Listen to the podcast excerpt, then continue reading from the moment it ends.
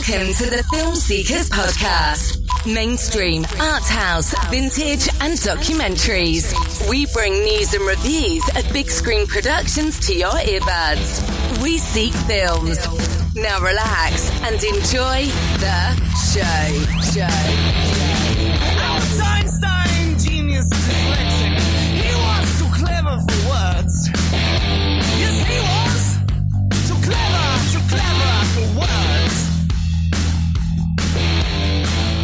Hello, welcome to the Film Seekers podcast. This is our inaugural episode, and it's so good to have you with us today. Thank you so much for tuning in. Coming up today, we've got loads of film news and reviews, including the box office top 10, our feature review of Kathryn Bigelow's Detroit, and we even have a competition. So keep it locked. This is the Film Seekers podcast.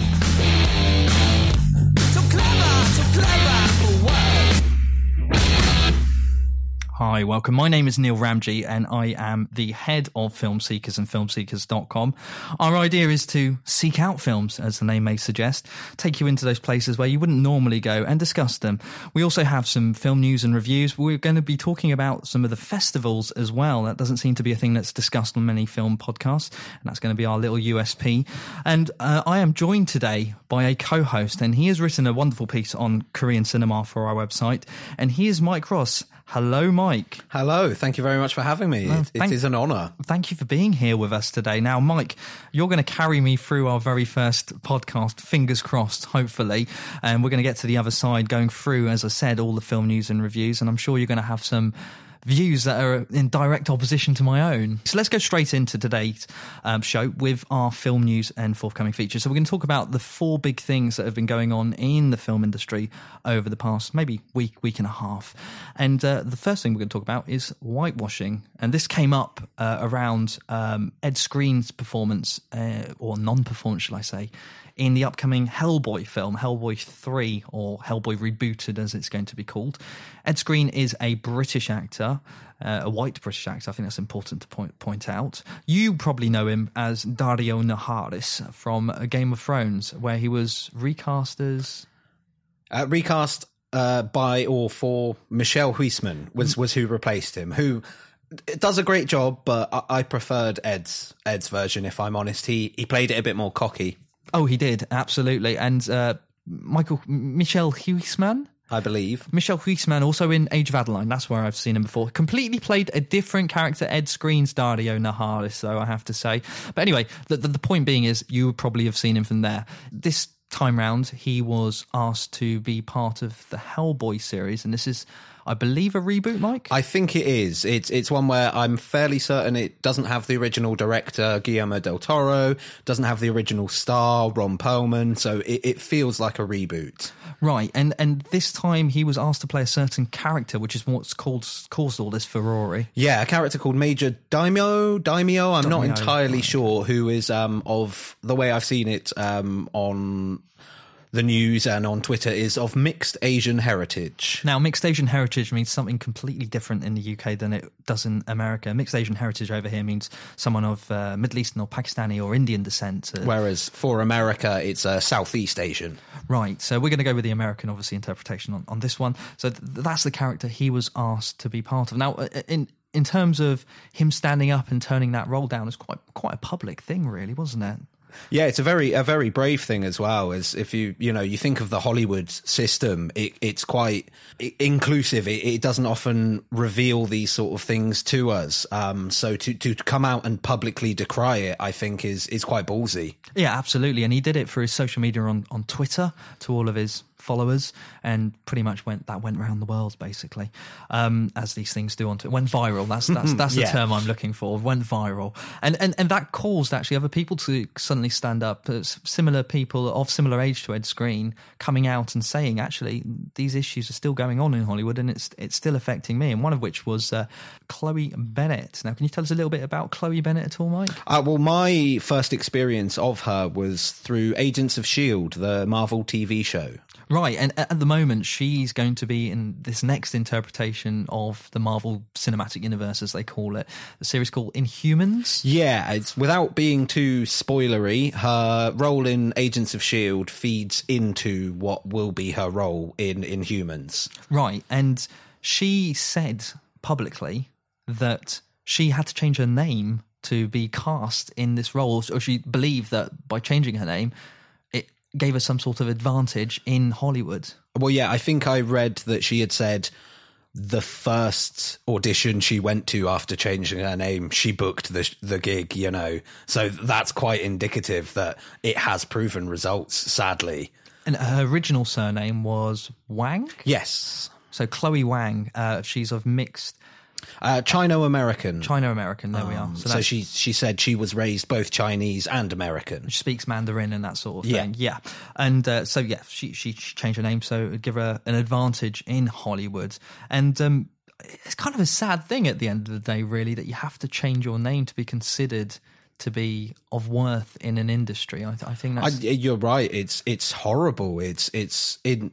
I, I hate the term in this day and age, but it feels like it should be something that is from our past, that is no longer an issue, but it clearly still is. Oh, absolutely. But you do get some very weird names actually nowadays in mainstream Hollywood. So perhaps that barrier of names is being broken down. It that like I think there is a, a shift happening. It's it's whether it's happening quickly enough or with enough force. I kind of would like to see that force, you know, eradicate all of this nonsense within the next twenty years or so. That would be that would be my sort of dream for this sort of thing. But it's it's it all stems from this simplicity that the audience wants. You know, they want to be able to say the name of someone, David Green or whatever it is, uh, know the star's name, and not have something overly complicated. Whereas, I guess as a culture now, we we go for the more exotic, and we, we kind of like you know we're now eating food from all over the world and stuff, and, and we we equally want our star names to be as exotic as the food Well, that we consume. and our entertainment as well. You know, um, we don't need to hear the same homogenized s- stories. You know, there there is enough representation for white people out there. You know, it's it's not a problem that you would have growing up. That oh, there's there's no characters that I can identify with or that inspire me in the same way that it is for people of other ethnicities. Yeah, absolutely. And, and this isn't an unknown quantity. We're talking about it as if it, you know, only happened last week. You know, someone changed their name and uh, and finally got some Hollywood roles. But this has been this is endemic in, in the system. It's been Sadly going, so. It's been going on for years. You, you talk about people like Marilyn Monroe, who changed her name for Norma Jean Mortenson. Tony Curtis was Bernard Schwartz. Woody Allen. Now, this is one that blew your mind. Yeah, uh, genuinely, you you Woody Allen seems like such a complete package that that to learn that's not his actual name is is quite mind blowing. he wrote his own own name down. on- That's how good he is. he wrote his own name down on, on, on his typewriter in the in the corner of a cafe somewhere in Brooklyn. yeah. Um, but yeah, uh, Woody Allen's real name of uh, is well, I was going to say, of course, then is is Allan Stewart Konigsberg, and that's obviously of Jewish descent. And I guess that may have been an issue for him in terms of getting into the uh, cinema system. Um, because of all the issue with the uh, the blacklisting, uh, Yeah. after all of that happened in the uh, 50s and uh, early 60s. Um, so you know, this isn't an unknown quantity. People are have changed their names long, long, long, long in the past, and will continue to do so. I, I would imagine. You know, everyone likes to have a, a stage name, as they say. Um, so yeah, that's been going on this week. The whitewashing uh, with uh, Ed Skrein's Hellboy role, and also the other thing we wanted to talk about this week, second big news, was Aaron Aronofsky. Well, Darren Aronofsky. That's the one. That's the one. Darren Aronofsky. Uh, his new film's out. Mother with an exclamation mark on the end. Don't forget that. Yeah, can't forget the exclamation mark. No, and it stars. Jennifer Lawrence and Javier Bardem and Michelle Pfeiffer and Ed Harris. It's an amazing cast. Absolutely amazing cast. We'll just give you a one-liner as to what happens. I believe Javier Bardem is a poet of sorts, and he has a, a very young wife in in the form of Jennifer Lawrence, and they live in this sort of idyllic country house. I Quite guess. secluded. Yeah, and um, one day. Uh, a couple come to the door, uh, knock on the door, and uh, Javier Bardem's character says, "Come in, you're invited." And and from the trailer, I think the trailer goes a little bit too far by by showing exactly what happens. And we we won't spoil it any further than explaining what happens in the first reel. Uh, we haven't seen it, of course, yet. We would love to have seen it already. Um, but uh, essentially, it, it runs into some sort of Rosemary ba- Baby sort of territory with lots of horror elements coming into it. A sort of psychodrama is is how it looks. Is the feel I got from the trailer. Now, everyone in the world, in terms of film critics, has seen it by now. It was at Venice last night as we record this. So a lot of people have seen it now. Initially, only two people actually saw it, or two people were allowed to speak of it at the first screening. Which is so bizarre when you hear who they are. One was a very trusted film critic of Darren Aronofsky, got the name right this time. Yeah. And the other person was everyone's favourite film critic, Anthony Bourdain, most notable for being actually he was in The Big Short in a in a small section. Ah, okay, I haven't actually seen it. It's on my list of shame. He was in he was he was in The Big Short to give him credit, but um, I, I if I want to know about film. I wouldn't go to Anthony Bourdain to find out about it. If I want to know how to chop an onion, he'd be the first man. I'd be, I'd be Yeah. Anthony, just struggling with this at the moment. Can you just, yeah? But he came out and gave it absolute praise. yeah, rave rave review from Anthony Bourdain, which is not a sentence you ever thought you would hear on a film podcast. No, absolutely. And I've kind of, I'm a bit taken aback by that because he, Anthony Bourdain was quite vocal at the earlier part of the summer with Baby Driver of all things. Um, he absolutely hated it, and, and actually, I thought with its love of American uh, and, and Americana in Baby Driver. I would have thought that American audiences would have lapped that up, but he, uh, particularly with hi knowing his character through his, I don't know Anthony Bourdain, but seeing him on TV and, and, and getting an idea of what sort of person he is, this sort of beer swilling, cigarette smoking guy, he, I thought he would have loved Baby Driver, but he came out and said it was an abomination almost, and I, I, thought, I thought that was awfully, awfully strange. I mean, I can't even get my head around that opinion of Baby Driver. It was, I thought it was amazing. It um, blew me away entirely. Same here. It took me back into the Edgar Wright fold, if I'm honest with you, and I, I, I've, I'd stepped out of liking Okay. Edgar Wright for a little while. I, I think what puts me off Edgar Wright at the moment is it. He does have a bit of a hype train running behind him, and I'm, I'm, I'm pretty adverse to that sort of thing. I, I don't like an awful lot of hype behind a, a director, and when Shaun of the Dead came out, fantastic film, that's undeniable. And then Hot Fuzz came out, and once again, everyone raved about it. And don't get me wrong, it's a great film in terms of filmmaking technique, but it just didn't do it for me. Just something about it just felt a bit empty. it's quite a baggy story as well. It's a slightly stretched narrative almost, I think. Um, so I can completely understand that point of view. Yeah, absolutely. So, Anthony Bourdain, keep your film opinions to yourself, maybe to an extent. I, I, well, I don't know. I always feel that's perhaps a touch unfair. It's it's the same as when celebrities opine about politics and they're told, "Oh, well, your opinion doesn't matter," and it's sort of everyone's opinion matters when it comes to things like that. That's because very true. liking a film is is a subjective experience. Um, Yeah, and I, I, I think yeah, for me to nullify Anthony Bourdain's opinion is is pretty harsh, to be honest with you. But it was very bizarre that was- he was one of two people allowed to talk about it. Absolutely. Um, and so yeah, that that is Mother. We're both very much looking forward to seeing it. Yes, Um, very excited. You fan of Aronofsky's previous work? Yes, um, I I haven't seen Pi, which is is is another one that is is Oh, on my you list must see to watch. Pi. You must see Pi. Um, but Black Swan, I thought was one of the best films of the year when it came out. I have to agree. I, in fact, here's an anecdote, and our first anecdote, hopefully one of many. Um, I read a local newspaper article uh, about a lady who had gone to see Black Swan. She wrote into the newspaper. It's one of those pages where people get their their, their letters published. And can, Uh, can, disgruntled of Tunbridge Wells. Something along those lines Yeah. yes and uh, she had written in explaining how could our local cinema show black swan a film about swan lake which was about ballet and everything else and I was so disgusted with the content and blah blah blah blah blah, and it, it, it got it got high billing on the on the letters page of of all things. And uh, I, I- I believe I wrote a retort the the week after, which did get published. Apart from it, took out parts about ownerism and everything else. But hey, it's a local newspaper. Dumbed it down slightly. A little bit, a little bit. And um, I, I had a lot of people actually come, who knew me came, came up to me and I'm glad you put that old lady in her place. We're assuming it was an old lady, maybe a prude of some sort. Um, but um, yeah, so that, that is my anecdote about Black Swan. But I I, I, I enjoyed Black Swan an an incredible amount. And the the film that really got me, and I, I, I was quite young at the time, was Requiem for a Dream. It absolutely floored me, that film.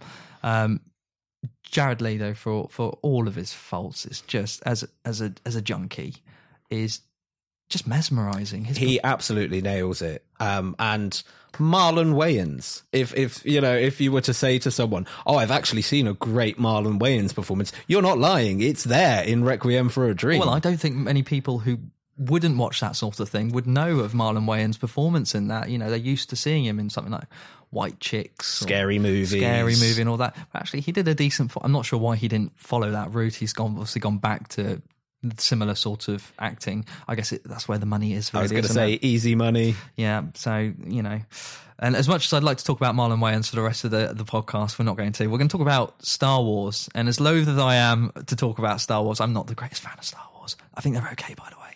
Um, Star Wars Nine, which is the film that's after the one that's not even out yet. Yeah. Uh, so, uh, Star Wars 9 has lost its director, which is Colin Trevorrow, over creative differences. Let's put that in little brackets. or even it's the film after the film that hasn't come out yet, after the film that hasn't come out yet, because there's the Han Solo. Oh, of course, the offshoot. that Han Solo. I, I know it's hard to keep track of all the different Star Warses these days. I, I, I struggle myself. Um, the, Han Solo project, which I, I, I guess is not canonistic. Well, it is canonistic, but it's an offshoot, shall we say, a little side Yeah. project. So it's not actually part of the main saga. no, it's it's it's not part of the. It's not an episode. Right, Is, okay. is how they divide it. I think. And and equally, it's funny you mentioned that Han Solo's film had trouble as well. Uh, also, I believe there were creative differences.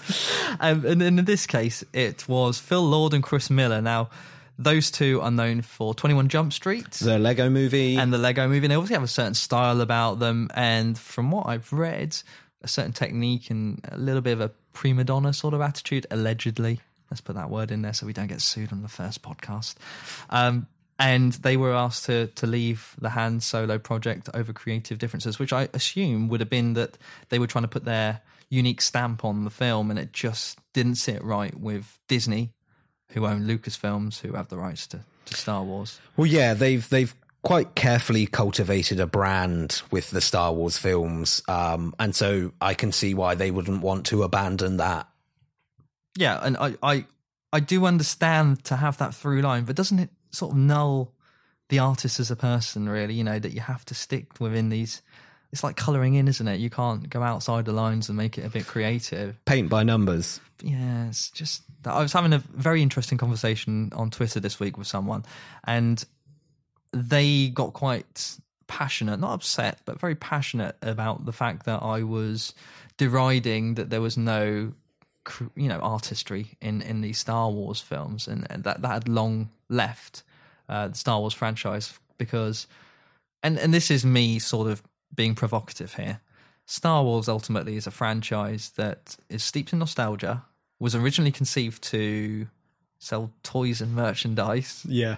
and you know, I, I'm glad it works for a lot of people. And don't get me wrong, I can watch a Star Wars film. I think that some of them are better than others, and they're they're fine. But for me, there's just that something missing whereby they all have to stick within a certain remit. And I like my films to actually play with their tones. I like to play with their atmosphere. I like to play with their styles. And for me, it's just like someone baking a cookie, but sometimes it gets a bit more burnt than others, but it's still within that cookie cutter Yeah. shape. And I, I struggle with that. I don't know what your thoughts are on, on that sort of thing, Mike. Quite quite similar, if I'm honest. Um, it's I I.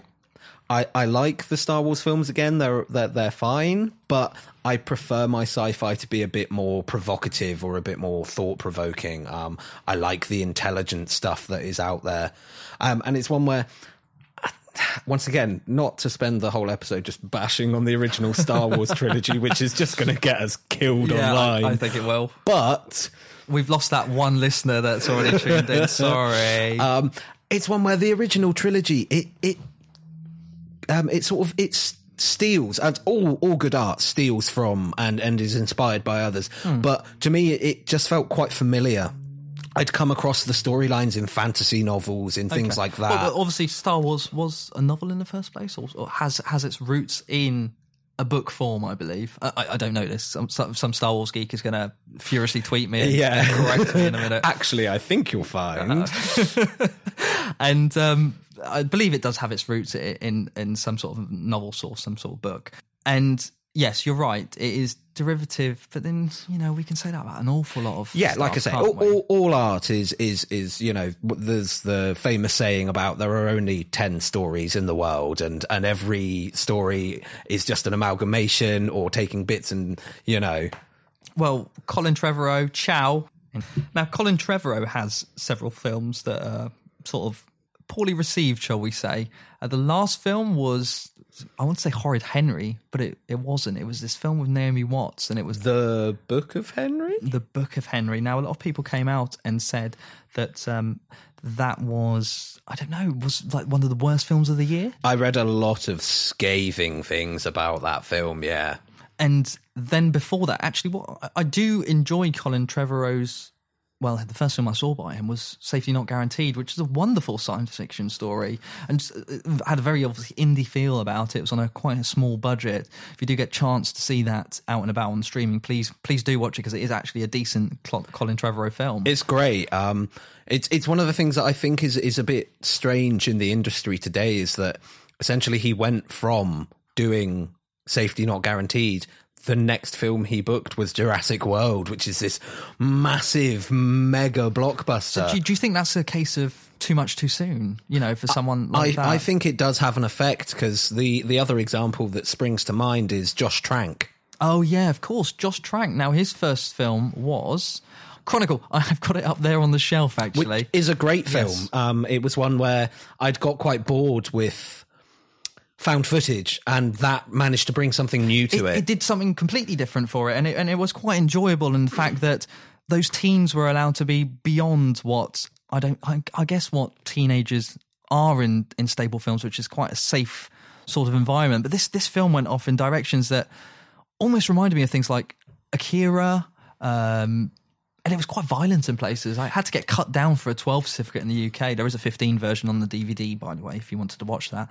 But there were some moments in there which were quite, well, I'd say visceral. You know, it was you know horrible, gory moments. Definitely, it's it's also one where I think the it's not just the the physical violence or things like that. It has quite a dark tone. It has some serious psychological sort of thoughts and discussions that about what effect people's actions will have, on young Yeah, people. Absolutely, absolutely. And as, as you know, as as a, as a director, he went from that very well, I'd say small film, but sort of independent, spirited film, and he went on to do a massive blockbuster once again, which was the Fantastic Four reboot, which is is a franchise that's been you know chucked against the wall, stamped on, put in the bin, taken out of the bin again, and uh, have a new sheen put on it. But um, to keep the rights. yeah, well, allegedly. allegedly so. Um, I, I quite enjoyed the reboot. If I'm honest with you, Obviously, there were loads of faults in it, uh, but in terms of superhero films, you know what? It was okay, and I, I don't take these sort of things that seriously. I'm not a fan of superhero films, along with Star Wars. So maybe there's a, a, a thread there, but I thought it passed two hours and it was absolutely fine. There were there were obviously things uh, that I di- I disliked about it, but for for that sort of film, I, my expectations were completely met. For me, it was one that it felt like there was a better film in there somewhere. It just wasn't allowed to come to us. It wasn't allowed to reach the screen. And so whether that's the director, whether that's studio interference, we don't know, but it, it felt slightly stunted Okay, for me. no, fair enough, fair enough. But Josh Trank is another example of someone who has been booted off uh, their a, pro- a project. So, sorry, not booted off, but have gone from a very small film to a large film and then failed at Perhaps to their detriment. to the yeah. detriment, far, too much too soon. Um, and so, yeah, are we looking forward to the next Star Wars film? I mean, I am a little bit, if only because it's directed by Rian uh, Johnson. Rian Johnson, who is is such a, a, a love of mine. Brick is one of my all time favorite films, t- top five of all time, I think. Okay. Uh, the even the the Brothers Bloom, which mixed reviews and not a lot of people liked, I still really enjoy. But as a director, Rian Johnson, to go from those type of films to this once again is a bit of a jump, really. Well, it's one where I think he's worked his way up a bit more because you have Brick, you have Brothers Bloom, then you had Looper, which obviously is Oh, okay, is yes. quite a big sort of budget film, um, and again quite intelligent sci-fi. Yeah. So uh, I, I'm hopeful as to what he can bring to the Star Wars universe. well, let's let's hope that he can do some good. I'm not that bothered about the next Star Wars film. Of course, I'll watch it to see what happens. It's a bit like watching the next episode in a soap opera. Um, you just want to find out the end of the story ultimately. So, yes, that's that was the news for this week. Now, another section that uh, we're going to talk about, and this is kind of unique to our podcast. I haven't heard it on, on many podcasts, probably because, in terms of by the time we've spoken about this today, it'll already be slightly out of date, almost. Yeah, but at least we can talk about it. Um, we're going to talk about festivals, and it's uh, one of the things I believe is sort of missed out in in film podcasts. Um, and we are now in that sort of final run towards the Oscars. Uh, obviously, film festivals go on throughout the whole of the year, and Cannes for me is one of the standout, if not the film festival to watch as a tentpole for other other festivals to follow to then pick up certain films throughout the year. And and, and at Cannes I think the standard is is there. It's a it's a prestigious event with prestigious films. And of course there are other festivals before that things like Sundance. Uh, but for me they are more slightly frivolous affairs. Um, they have younger directors and don't get me wrong young young people can produce prestigious films and amazing works and amazing works, but I, I just don't think they have necessarily the same heft uh, as uh, the films that show at Cannes. And for me, this year's Cannes was particularly good in terms of its content. I'm not sure if anything's going to filter down from that. Um, the one film that did win the Grand Jury Prize this year was The Square, which I'm really, really looking forward to it. It's by, I want to say Ruben Osterlund. I know his surname is Osterlund, and it did a screening at the Film 4 uh, big screen in London over the summer as part of their events. I don't think it's out in the UK until next year, although other territories will have it uh, over the course of the next few weeks. And it, and it is tipped for uh, uh, Best Foreign Language Oscar. Um, and I don't know if you've seen Osterlund's previous work, which is Force Majeure, uh, no, that's that's one. It's I I should have watched by now. It's okay. it's available for me to watch, and I just haven't got round to it, despite all the good things I've heard. It's it's it's a really really good film in terms of a moral dilemma whereby a avalanche happens and the father decides to make a decision when an avalanche happens on a ski resort, and that colours the rest of the film, and it's sort of a family drama, but also looking at what one would do in that particular situation. Um, it made me think. I watched it with my parents who had very, very different views on it because it was a family unit and father was making decisions. So my dad had a certain point of view. I guess I saw myself as perhaps a child looking at my father going, Why did you make that decision? And then my mum sort of had a joke with my dad about the whole decision making process. I'm tr- I'm deliberately skirting around what the decision is, um, so wisely, that, yes. so so you can go and enjoy it. And that, that's actually that's one thing I do want to come on to. The Film Seekers podcast is here not to spoil film, so we will try our utmost to not spoilerize any films. We want you to go out there, watch them, enjoy them, come back, tell us what you thought about them, but not tarnish them in any particular way. It's one that I think is it's quite easy to to spoil things these days where there is such a wealth of information. But personally, I really like to go into a film not knowing as much about it. Um, it's I, I am very resentful to to anyone who who spoilers things for me. So I wouldn't want to do that to you. No, likewise, I I, I will consciously not come out and, and say something that will spoilerize a film, apart from the fact that Darth Vader is Luke's father. There we go. Sorry, guys. Oh. Big news. Um, so, on to our festival news then for this week. Venice Film Festival is currently going on as we are recording this. Venice Film Festival runs from the 30th of August to 9th of September. And this year they have quite the jury. We were looking at names earlier, Mike, and one of my favourites is there, Annette Bening. Uh, who else is on the panel? Um, you've also got Rebecca Hall, who I think is just an amazing, amazing actress. She is fantastic. Now, I saw the film Christine last year, and that was a real life story of whereby a news anchor committed suicide. That's, that's, that's not that's, a spoiler. That's well documented. That's that's very well documented, but that's not really what the film concerns about. It concerns itself about the the journey from point A to point B. And I, I thought her performance in that was absolutely breathtaking, and it really did display uh, the female condition, particularly in that time, and, and what drove her to to make that decision in her life.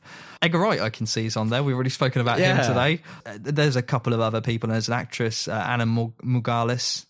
Uh, Mugalalis. Once again, we're going to struggle with names here. Uh, we? yeah, apologise to to anyone who actually knows how to pronounce these words. But there- there's quite a mix of people. There's directors, there there are critics on there, uh, there are producers as well, and they have actually awarded some of the prizes. So this is breaking news to us. This will be old news to you by the time you hear it.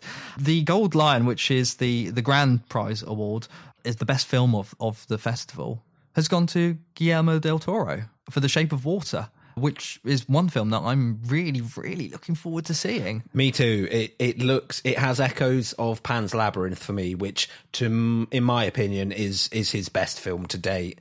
Not that I don't love all of his films because all of his films have something in them, but but Pan's Labyrinth is is just such a absolutely amazing film that anything that that seems sort of thematically similar it just intrigues me. I think I think Pan's Labyrinth for me, once the first time I watched that film, I instantly knew that it would stay with me and become an instant classic, and not just for myself, for everyone around me. I, I watched it with a group of people, and their faces afterwards was. They, knew that they had seen a Stone Cold classic, and I, I think that film will definitely hold up when we look back on it 30, 40 years' time. It is a coming of age story, but with a fairy tale sort of background. And I love the undercurrent of the war going on as yeah, well. there's a, there's a slight sort of metaphor going- yeah. socio-realist Yeah. sort of element to it with the uh, fascists in Spain. I just think uh, all round in terms of writing and directing, that film is nigh on perfect for me. So yeah, uh, The Shape of Water, Guillermo del Toro's film, took the grand, the, the best film at uh, at Venice this year, and stars Sally Hawkins, I believe, in the lead role. Again, who is just brilliant and deserves more recognition and reward than I think she's had. Oh, I, I, I absolutely agree with that. I saw her with Ethan Hawke this year in a film called Maudie, which is about uh, a famous American painter who lived quite a sheltered life and had a very, I would say, abnormal relationship with her husband. Uh, it's well worth watching, not only for Sally Hawkins' fantastic performance, where she changes her body shape just to get into character. It's absolutely she's hunched over at points. It's just like nothing you'd seen before, and, and this is what I like about Sally Hawkins. She she often throws herself into her roles. You look at her early work like Happy Go Lucky, and you think you think to yourself, "Wow, you know, how did she get get into that?" She's she, she's chameleonic almost. Yeah, another one, um, Andrea Riseborough. For me, like the two of them, both they, like you say, they disappear into their roles. Oh, and that's great when an actor or an actress can do that. Is you're no longer thinking that's Jennifer Lawrence or you know Brad Pitt, Brad Pitt or, something. Tom Cruise being Tom Cruise. When it when that person goes granular, as I say, and by that I mean you know like sweeping in a load of sugar into your cup of hot tea. When that person disappears into the background in that film, and you can really get into the story, that, that also obviously helps. Uh, the Silver Lion win- winner at um, Venice this year was a film called Foxtrot by Samuel L- Samuel Maoz. I, I, I don't don't think I've seen anything by him. What's he? Uh, his previous work is Lebanon, which Lebanon. I believe won either the Silver or Golden Lion at the Venice Film Festival the year it was released. Oh wow! So he's a he's a double time winner then. Um, and Foxtrot is a film, is a family drama essentially, and it follows a family uh, whose son is an isolated military post, and uh, that's that's generally the idea of the story. Apart from that, I'm I'm afraid I don't really know that much more. Um, unfortunately, we're not that much of fountains of knowledge. But other films that are showing at Venice this year include well, we've we've got a list in front of us. Is anything that's standing out for you at the moment, Mike?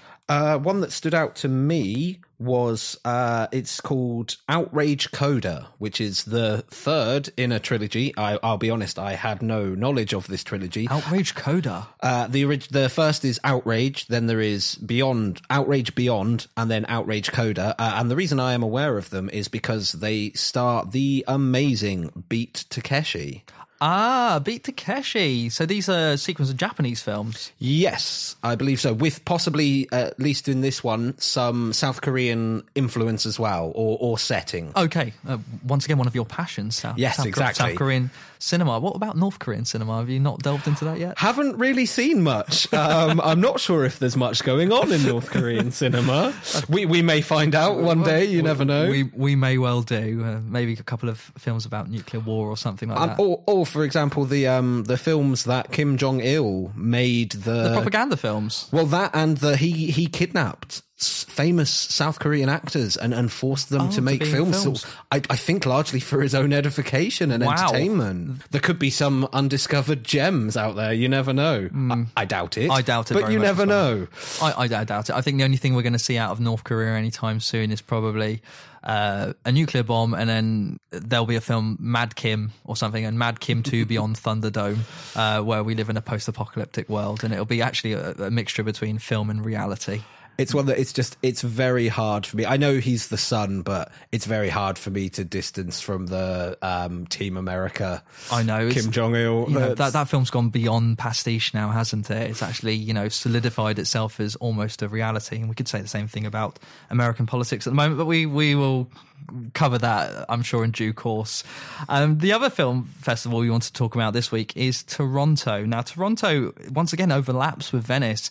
It is running from the seventh to the 17th of September, and there are quite a few films on its list that uh, are standing out to us. Is anything on the gala presentations at all, Mike, that uh, sort of is piquing your fancy, shall we say? Uh, well, I actually just sort of looked through a, a wide list of the films uh, screening at Toronto. Uh, It's one where it was something I was unaware of at the time, but uh, one third of the films selected for the Toronto Film Festival are uh, helmed or directed by women. oh, that that's that's a really positive step for a, f- a film festival to, to take. You know, because uh, again, representation for, for female directors is, is another key issue. Sure, we, we, we talk about representation all the time in the film industry. We obviously talk about whitewashing at the start of the show, and female representation in film has become such a talking point. Really, it's interesting. We're going to be talking about Detroit, directed by Kathryn Bigelow, a bit later on today.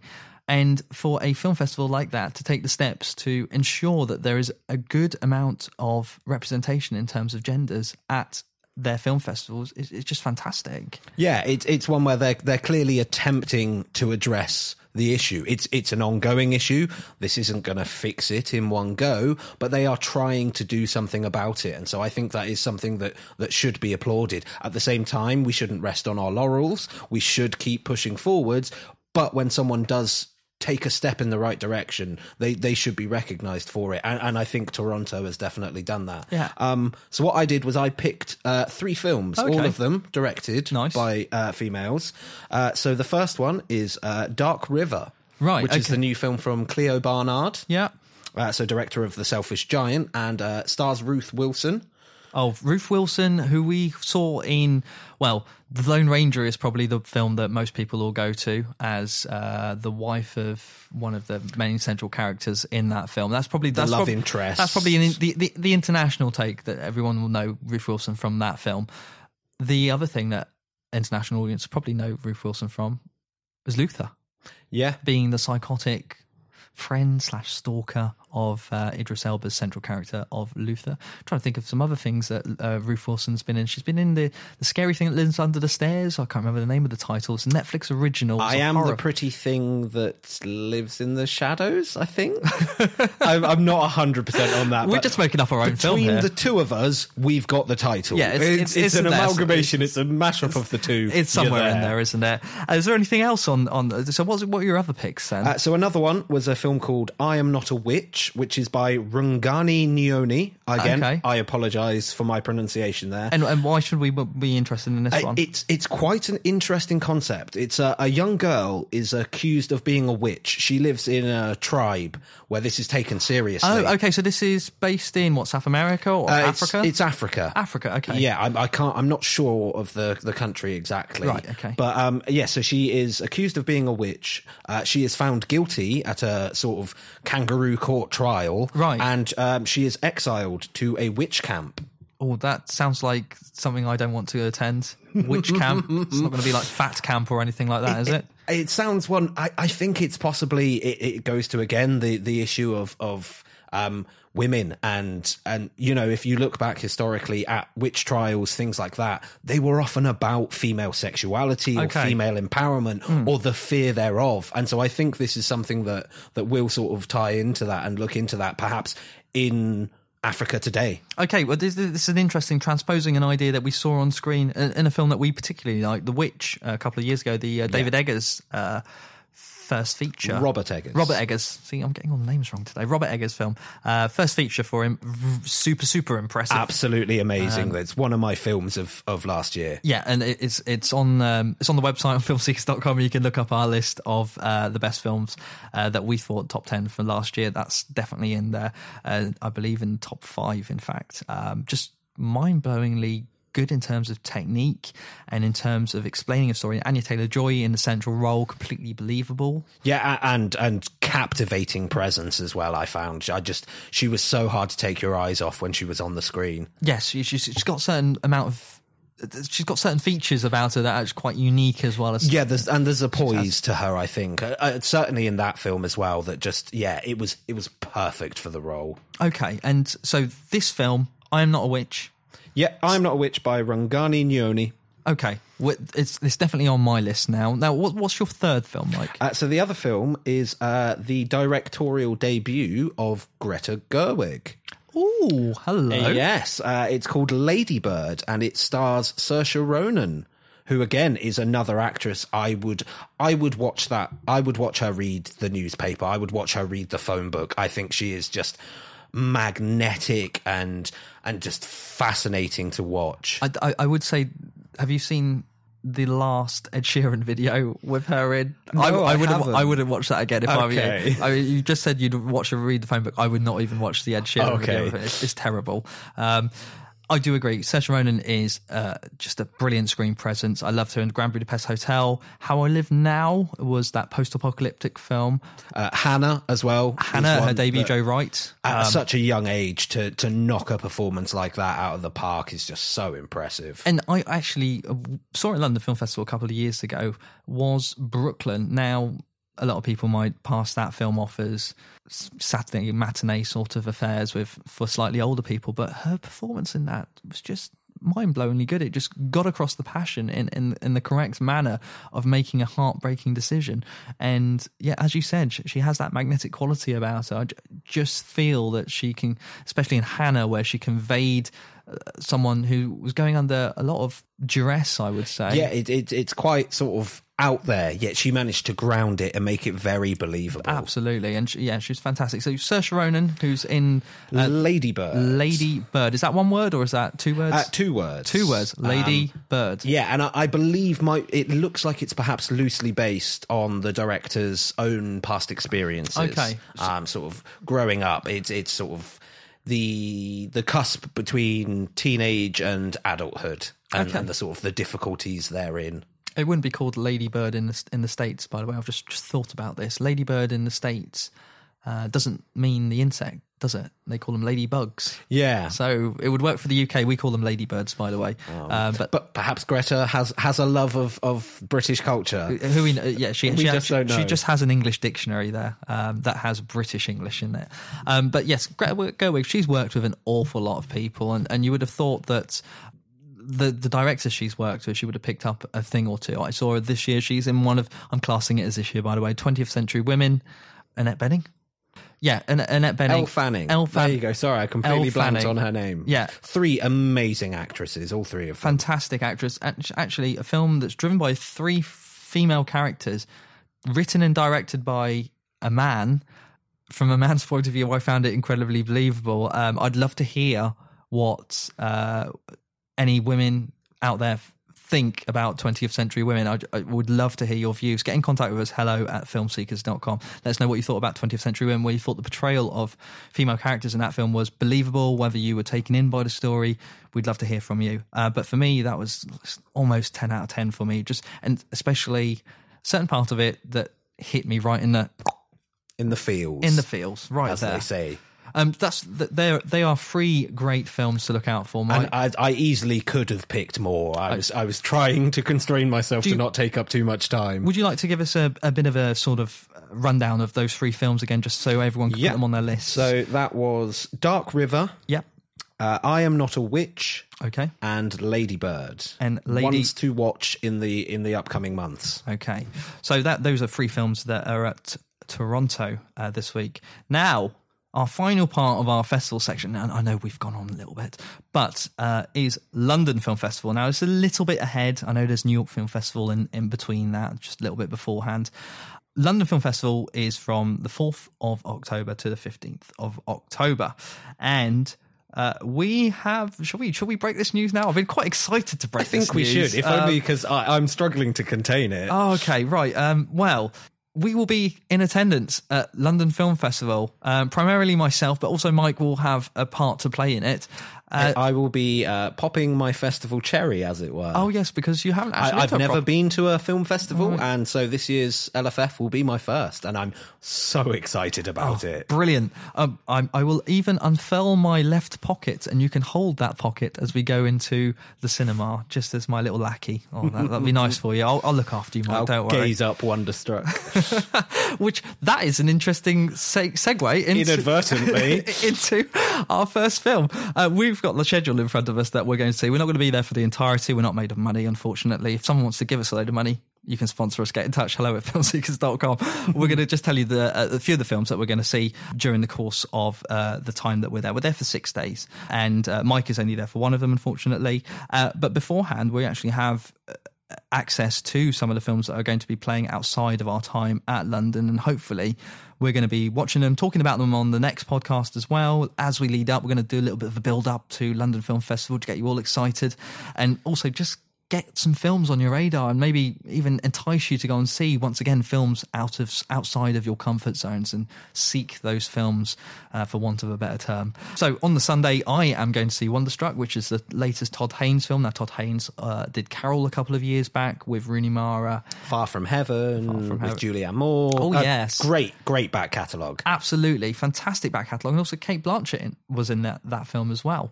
um, and then of that evening i am going to see manifesto i don't know if you've heard of this one mike It's not one I'm aware of. no. Okay, so this is a, I believe, a ninety-minute or so film, and it just has Cate Blanchett in. So that's why I'm tying it in. By the way, um, just and, and that's enough, to be honest. that is, it just has Cate Blanchett as as a chameleonic actress. Basically, it's just her in a series of vignettes in different sequences for the entirety of the film.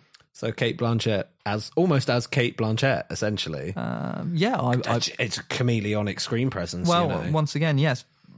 But uh, yeah, manifesto. Uh, I believe there's a Q and A afterwards, so hopefully you might be able to listen in and maybe even put my hand up and answer a really boring question like, "How did you get your hair to do that?" Oh, whatever it may be. I hate those kind of people at festivals. You do get them. Um, yeah, so I'll be seeing manifesto on that night. We're not going to go through the entire list. I'm just going to pick out a few sort of highlights on there. Blade of the Immortal. I am really looking forward to Takeshi Miike. I believe Mike, yes. Miike is the correct term. So Japanese director, famous for Uh, so many, uh, over a hundred films directed. Uh, what I'm most know him for is the Thirteen Assassins. 13 Assassins. So the Blade of the Immortal we're going to see on the Monday night. And then just sort of going throughout the course of the week. Last Flag Flying's in there, that's the Richard Linklater film with Steve Carell in a serious-ish role. Steve Carell, Bryan Cranston, Laurence and Fishburne. Larry Fishburne, as Oh. I like to, to call him. You're on, you're on first name terms. Well, it, it was his first screen credit was in uh, one of the Nightmare on Elm Streets, and he's listed as Larry Fishburne. And so since then, I've struggled to to disin, disassociate that. Okay, so uh, Laurence Fishburne, Larry Fishburne in Last Flag Flying. Um, a couple of, is there anything that, actually, you're there for one day, Mike, so you're there on the Wednesday with me. Um, do you want to talk about any of the films that you're going to see in particular? Uh, so yes, the one I would most like to speak about is a film called Thoroughbred, which is the one that's got me most intrigued. Um, it's from a first-time writer director, okay. um, but has uh, Anya Taylor Joy. Okay. So from The Witch and Olivia Cooke, who you will probably know from Me and Earl and the Dying Girl. She was also in the Limehouse Golem, which came out a couple of weeks ago in the UK, a horror film that previewed, uh, sorry, premiered at Toronto the previous year. Um, and it, it's one that it has. Uh, I don't want to say too much about the plot uh, but it is to do with two girls who were friends when they were younger, and they reconnect in uh, at a later stage in their life. Okay, so it's kind of like a, a catching up, a reunion of sorts. Yeah, but with with some dark undertones. Oh, okay, so we'll- and- we'll just park that one there We'll, then. we'll leave it at that. But it, it, it looks slightly weird and, and off the beaten track, and those tend to be the films that I quite respond to. And Thoroughbred um, is actually in competition, uh, I believe, as part of uh, the various film strands that are at London Film Festival. is actually playing in competition. One one film that's really kind of standing out for me on on the list. Um, I haven't got a ticket yet for it, so fingers crossed I will either be able to see it before we go. Is Journeyman, and that's had quite a journey, man.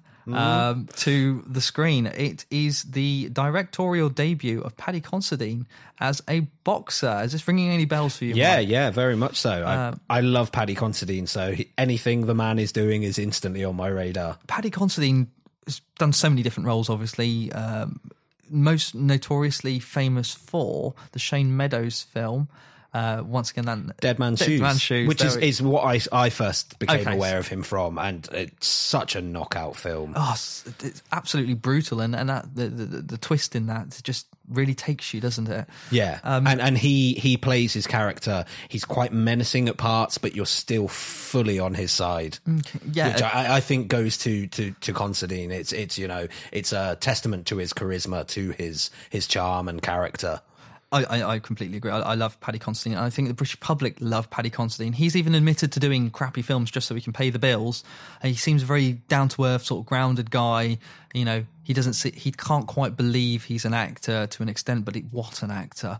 Um, yeah, very much looking forward to his debut, there, Journeyman. And obviously, we will talk in depth in the coming weeks. Going Ad nauseum. ad nauseum indeed going into london with all the films that we are going to see and maybe even give you a couple of previews won't spoil them or anything at all like that just give you a little bit of a taster of maybe a film that you might want to go and see at london film festival going into that week Try and get you um, excited about them the way we are excited about them. and we are very excited about it this year. Yes, absolutely. We're both going to be there. So, yeah, keep it locked on to filmseekers.com. We're going to take a break now. Uh, we'll be right back after this. Hi, everyone. This is Tim Costa. I'm Hermano de Silva. And this is Walter Vinci. And together we are the First Time Watchers Podcast. Each week we choose a movie to review that none of us has seen. Watch it together, And then discuss, These movies could be new. or old. or on our list of shame. You can find us on iTunes by searching for the First Time Watchers podcast. as well as on Stitcher. And we love interacting with our listeners, so if you have any suggestions, send us a tweet. An email. Or post to our Facebook page. We'd love to hear from you. That's right. I mean, it's all about interaction. And talk about what we love movies. And you don't have to worry about us going on and on about this and that and the other. And oh, No, look, no, let's no, talk stop, about stop, this stop, stop. minutiae Shut up, here. shut up, shut up, And shut I wonder who Shut the up. cat God damn it, shut up. I think that's enough, Walter. That go by during the credits.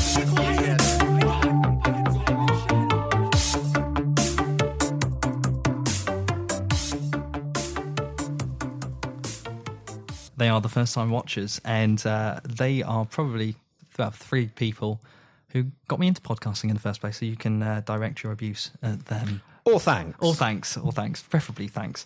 Uh, they are Walter, Tim, and Hermando, as you heard there, and they are a fantastic podcast. Please go and check them out, first time watchers. Now, as you're all new to this, we're new to this as well. uh, we're going to be talking about the UK top 10 at the box office. The UK box office top 10 countdown. Yeah, this is the section whereby we will be going through the films from 10 to 1 uh, that were at the UK box office over a certain time period. And time period was last weekend. It will be a little bit outdated by the time you hear it, but at least we're discussing some of the more contemporary films that are out there at the moment.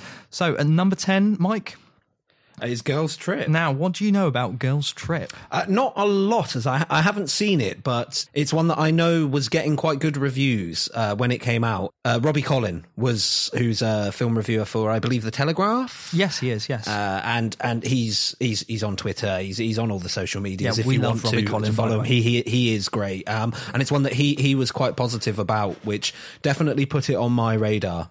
Okay, um, Girls Trip. I believe it's something like a crossover between sort of The Hangover and some sort of uh, socio statement of sorts. It's, it's, it has that gross out sort of element to it. Um, I believe so. Quite, quite gross from what I've heard. Like they, they push it quite far, but at the same time, just to get to see uh, four African American women playing these roles that traditionally are the the the white male roles. You know, the the the misbehaving tends to be your sort of your frat boys, your your man childs, and and so to to flip that on its head and and have women doing that in and of itself is is something I think that's quite good and quite needed. I, I- absolutely agree. Uh, I think those type of films, especially in uh, in the states where uh, black black women aren't represented enough, you know, for this film to actually sit for six weeks in the UK box office is quite a testament, really, because you know African American centric films tend not to actually even get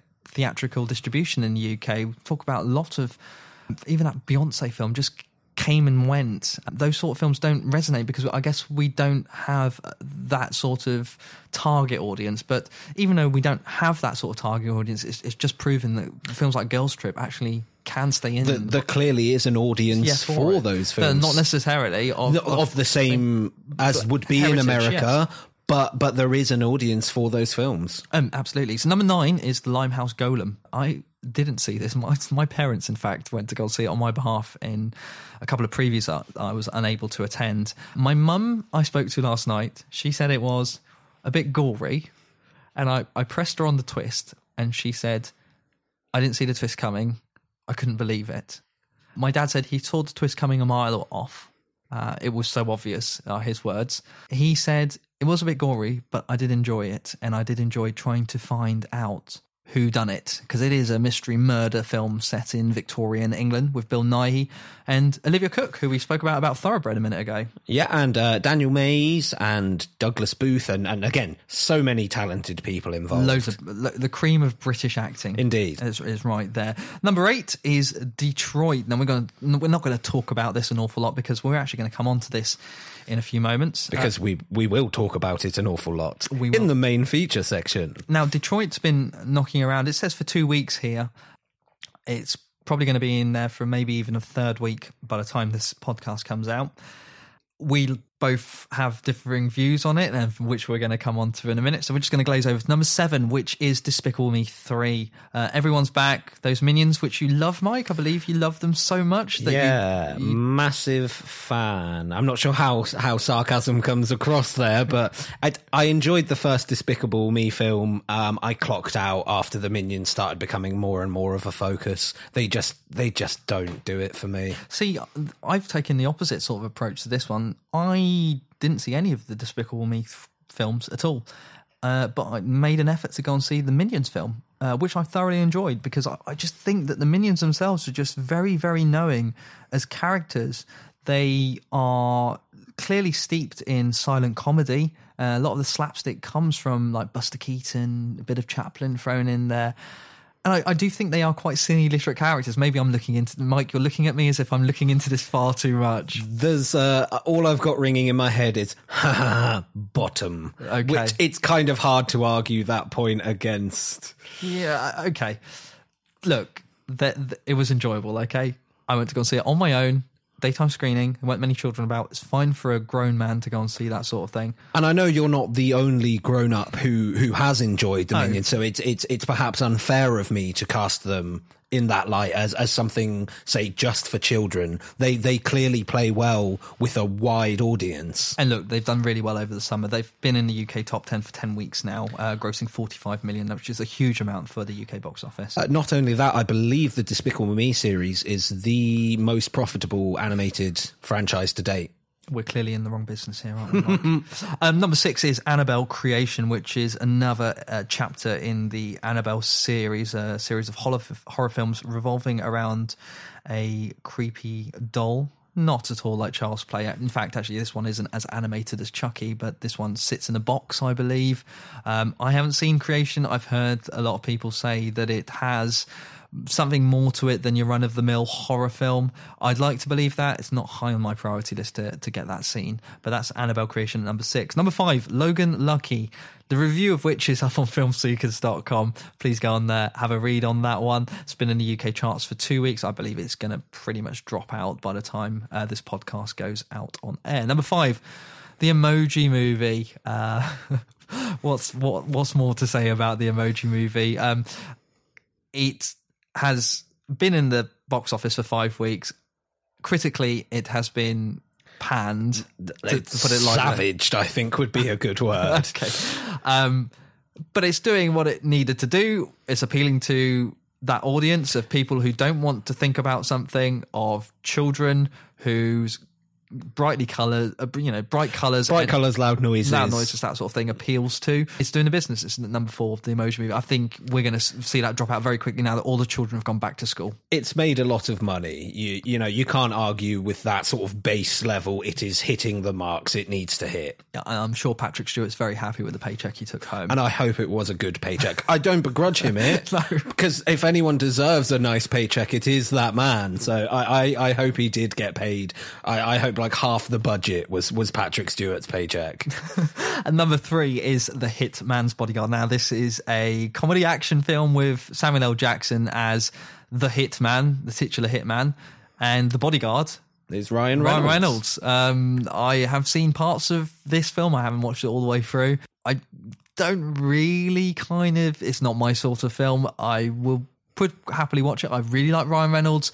Uh, he does do the snarky, comedic sort of chops very, very well, particularly obviously in Deadpool, but he does an awful lot of serious stuff as well that I, I, I thoroughly enjoy. Buried was one of the captive. He's amazing in Buried. Yeah, I just thought, Ryan, go back to doing some of that as well. The voices as well. The voices. It's, it's uh, such an amazing performance. Now, a lot of people wrote off the voices as just another, you know, Ryan Reynolds doing his snarky, snarky, happy, happy stuff. But in fact, the voices has tonally a lot going on in there. It's very subversive, yeah. Absolutely. If you get a chance to see the voices, don't write it off as some sort of Ryan Reynolds comedy. It's actually quite serious to, to the extent that it explores mental health in a way that I've never seen committed to celluloid before. Um, so that that is the Hitman's Bodyguard. It's at number three this week. Number two, Dunkirk. Um, I think everyone has talked this one to death.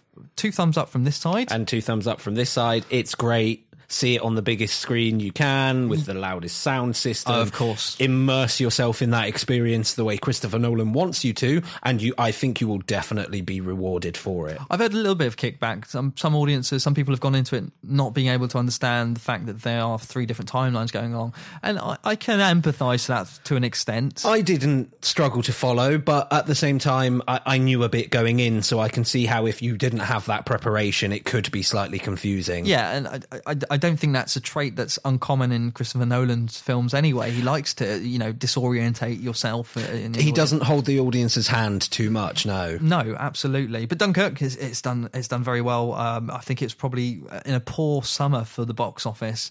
It's, it's done its business. It stayed in there for seven weeks. It is probably the biggest film of the summer 2017. Not really saying much because There hasn't been much. there hasn't been much out there. And at number one this week is Doug Liman's American Made. Our review, once again, up on filmseekers.com. It has held in there for two weeks at the top of the box office. Uh, Mike, have you had any thoughts about Tom Cruise in another action film that sort of, I don't know, apes a lot of other films? yeah, it's it's one that I I don't have a burning desire to watch, but at the same time, I like Tom Cruise. I know a lot of people don't, but I, I do. Doug Liman again, he's he's a bit hit and miss, but he, he can make a very good film. So it's it's one that I'll maybe catch up with on home entertainment streaming. Uh, yeah, I, I- I, saw it. Obviously, the reviews up there on the website. It's passable fare, if I'm honest with you. Um, if you're looking for something to watch on a Saturday night that you don't really want to think about the next day, or something that's not going to stay with you particularly, it's a very tall tale told over the course of two hours. Tom Cruise does what Tom Cruise does best, and that's all you're going to get out of this film. There's nothing much more in there. I think Doug Liman, I'm not sure why he's done this film, possibly for the money. He's obviously worked with Cruise before, I was going to say uh, they may be funding Edge of Tomorrow too, perhaps. which if, if that's the case, I'm I'm absolutely fine with that. Edge of Tomorrow 2, I would very much look forward to. I thought it was a fantastic action film, and I think it kicked itself above other action films of its ilk. And Tom Cruise did more than what was necessary. But actually, I think that the character that did it for me was actually Emily Blunt. Oh, who is again just amazing. And um, I, I think she was the star of that film. She I wasn't the headline name on that film. She was the star. She brought that film out for me. If it wasn't for the interplay between Cruise and especially Blunt, who was more forceful in that role, I don't think I would have been as, as happy as I was with it. But Emily uh, Blunt, Yeah, well, again, it's it's a kind of of, sub, of subversion where normally you have a film with Tom Cruise in. There's no way he's not the hero, and the the female is often just a love interest. Sadly, whereas this film it, it flipped that on its head. You know, the like you say, Emily Blunt is the hero. She is the the driving force behind the film. I think. she she absolutely was for me. Other other films that didn't quite get into the top ten at the UK box office over the first to the third of September weekend. Anything on that list there that we've got in front of us, Mike, that stands out to you? Stratton was the Dominic Cooper sort of action film. which I've heard some quite bad things about. As as much as I love Dominic Cooper, um, but yeah, it's it's it's not one that particularly grabbed my attention. I don't think it did particularly well. If we talk about its sort of take for the weekend, it made twenty seven thousand pounds out of one hundred and forty five different sites. That's quite a big spread, really. It's not a, a saturation release; it's what they call sl- slightly smaller, a wider release or key city release. And if you compare that in comparison to something like Una, which is also on our list there, only played at seven sites, but it made nearly six thousand pounds. If you do the maths there, the, the ratios are starkly different. Yeah. Uh, Una was a film that I really, really wanted to see. Um, very tough and challenging film. Ben Mendelsohn, Rooney Mara, Riz Ahmed in there. Uh, it's a story about uh, someone who was abused as as a young person, going back and reuniting with the Reconnecting almost. yeah, reconnecting, I think is the better word to use, uh, with the abuser. And the abuser then trying to deal with that as as, as, an, as an emotional catharsis for the person who was abused. Una was definitely on my list. Played at London last year, and obviously Rooney Mara. Just again, just such an amazing We- talent. We saw her earlier on this year in uh, A Ghost Story, yeah, in which she she blew me away. a David Lowery film alongside Um, Casey Affleck. I, I never thought watching someone eat a pie would be as as fascinating and and hard hitting and, and you know feel so relevant to the film, but it, it really did. No, absolutely, absolutely. Rooney Mara is, is, is top of her game, really. The other th- couple of films I wanted to just talk about that didn't get into the top 10 that we've got a list of in front of us Inhumans. Now, we touched on this. This was one with uh, Chloe Bennet, um, n- uh, born as Wang, Chloe Wang. Um, she was one of the characters in Inhumans. Now, Inhumans is a TV series as part of the Marvel Cinematic Universe, and they decided to screen two of the first episodes in certain cinemas in key cities. Who knows why? Yeah, uh, well, it went to 39 different cinemas and it took £80,000. Not huge, really, but you know, some people might want to go and see these sort of things on a big screen. It might be the only chance they ever get to see these things on a big True. screen if you're a super fan. And the other films that are out there, there's two actually very surprising. Well, one's not surprising, the other one is very surprising that it didn't get in there, but it was quite an ambitious sort of uh, moment for it, and that's Patty Cakes. Now, Patty Cakes is the story. I guess it's it's being lazily dubbed as the female Eight Mile, Which I think is doing it a disservice from what I've seen. and I, I, I agree. I, I think it's probably a bit more than that. Patty Cakes went out to a huge amount of cinemas, 223 across the UK, which is an absolutely, it's not quite a you know saturation release, but it's it, it's very very wide and for an unknown quantity. And I didn't really see that much sort of advertising and marketing around it. It didn't have the best, no. as as expected, it only took 121,000 pounds at the box office from 223 sites. The other film that we both actually got to see, and there is a review up on filmseekers.com as well, is God's Own Country, and we'd like to play you a clip from that particular film, where the central character, Johnny Saxby, is stood outside a pub having a cigarette, and an old school friend of his who is back from university comes up and has a conversation with him.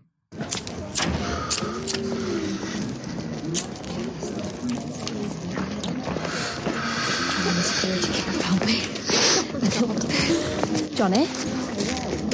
All right. Uh, get us a pint in hand, we'll just be a sec. What's up with you? No. Well, do you want to tell your face? Is your dad any better?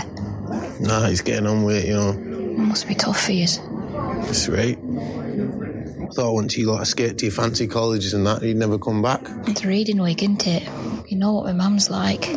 Came up with a couple of my uni mates. It makes it bearable. Brought him to go up and laugh at the natives. Get over yourself. You're not that interesting as a local tourist attraction. You got a spare one of them or what? Come on, you tightwad. I'm just a poor student. and that was a clip from God's Own Country. That was directorial debut from a director called Francis Lee, who also wrote the screenplay as well. It's set in the north part of England, and John Saxonby there is has inherited his father's farm. Uh, essentially, because his father is now incapacitated because he suffers from multiple sclerosis, or has several has had several strokes, which has rendered him useless on the farm essentially. And It's a hard scrabble life. It's a very physical thing. So yeah, to to to not be able to do that. Yeah, and so it's, it's fallen on Johnny's shoulders to take over and look after the farm's duties. However, it's too much for Johnny. Johnny enjoys having little frissons uh, with other men uh, in the local community, covert frissons, shall we say? Uh, yeah, quite quite aggressive. There's there's no intimacy. There's no feeling in in the ones that we see. It, it's just kind of it's it's it's scratching an itch by and large. And so Johnny has to um, seek help, or his father has sought help getting well migrant help, I guess. And it's a com- it's a common sight on farms in the north. They would get cheap labor essentially. I, I- I'm I'm saying that not to be damning of the people themselves because the people that come over are actually. uh, As in this film has shown, a lot smarter than than the owners of these farms uh, or the workers on these farms. Like you know, and and they work hard because it's one where I would I would say it's a, a symptom of of modern agriculture. You know, if you think about America, you have very few. It, it it's mainly Mexicans. It's mainly migrant workers working on the farms there. It, yeah, the, the the the cheapness of the labor seems to be the sort of the the end goal. And so the farm recruits Georgi or George Georgi Georgi, Georgi, who's a Romanian migrant, uh, and to help out Johnny. And the story goes that Johnny falls in love with Georgi. Uh, The story is less about farming. There is that there in the background, but it's more about the love story between the two. And once again, uh, people like to put labels on things, and this time uh, people have called it Brokeback Mountain. I think I don't think it's any for me. It's nothing like Brokeback Mountain. Um, I liked I liked yours more, which was uh, the English Tom at the Farm, which I think is a far better fit. and it, it obviously doesn't have some elements of that particular film, uh, but uh, this is Xavier Dolan film, by the way. If you haven't seen it, he's a Canadian director, French Canadian. French Canadian director, um, who Young and uh, Incredibly like, talented. offensively talented man. um, if you haven't seen Tom at the Farm, please go and check it out. I managed to actually do a, a large screen cinema screening of that, and uh, the people that were there uh, thoroughly enjoyed. Didn't know what to expect of it, but um, came out of it going. I'm, I'm glad I actually saw that. I really enjoyed certain elements of it, and uh, yeah. So the DNA is, I think, Tom at the Farm is is, is similar. to- Thematically, tonally, I, I think it shares some, even though, like you say, they are two distinct, different films. and so yeah, God's Own Country. We have to give it a ringing endorsement. I think One hundred percent. It's probably one of the best films we've seen this year. By I think far. so. And um, it looks like the f- people who are interested in film are now going. Well, hang on a minute. We need to go and see this film. Um, certainly stuck with me in the week or two that since I've seen it, and I still have recollections of certain scenes, certain feelings during that film. That's not a thing that I actually carry with me very often. If I'm honest with you, if I've seen a film. I usually forget about certain parts of it. There's Uh, so many out there, and, and so many to watch. watch, and so many that we hard. do, and so many that we actually do watch as well. Um, and it's quite often we saw a film last night, and it suddenly starts fading, fading very rapidly, especially if it isn't particularly good or memorable. So, God's Own Country is, has been one that that stood with me, and uh, we we all we both implore you to go and see it. If it's playing out in the cinemas where you are, I believe it's coming out in the states in a few weeks' time, but it's already out in Australia and obviously in the UK.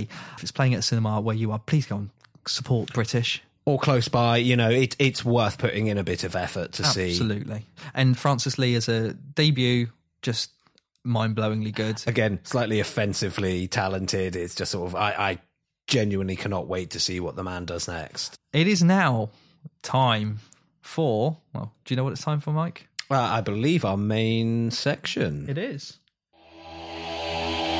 And now it's time for our main feature film. And this is the point where we're going to discuss our main film review for today. And it is Detroit, which is the latest film from Kathryn Bigelow. And it follows the 1967 riots, the famous riots in Detroit over civil rights from the black community.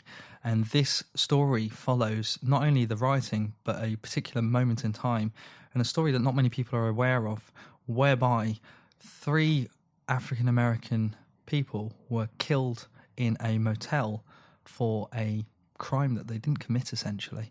Uh, the film stars Will Poulter and John Boyega in key roles. Uh, Will Poulter plays a policeman, and John Boyega plays a security guard who uh, is looking after a store.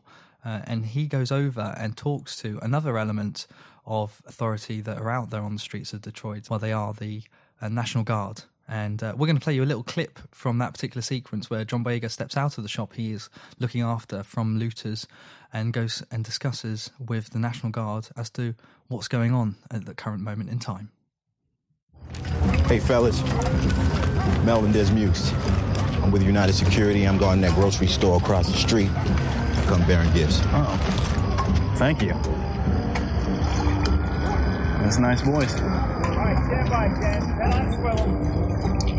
Hey, all things considered, this is pretty good. Thank you. I don't have my usual appliances. Are you got any sugar? I don't push it, man. It's good to have some quiet. We had Black Bottom earlier today. Actually took sniper fire. At one. Right by here. Ain't no snipers here, man. Just you, me, and the people partying in that motel.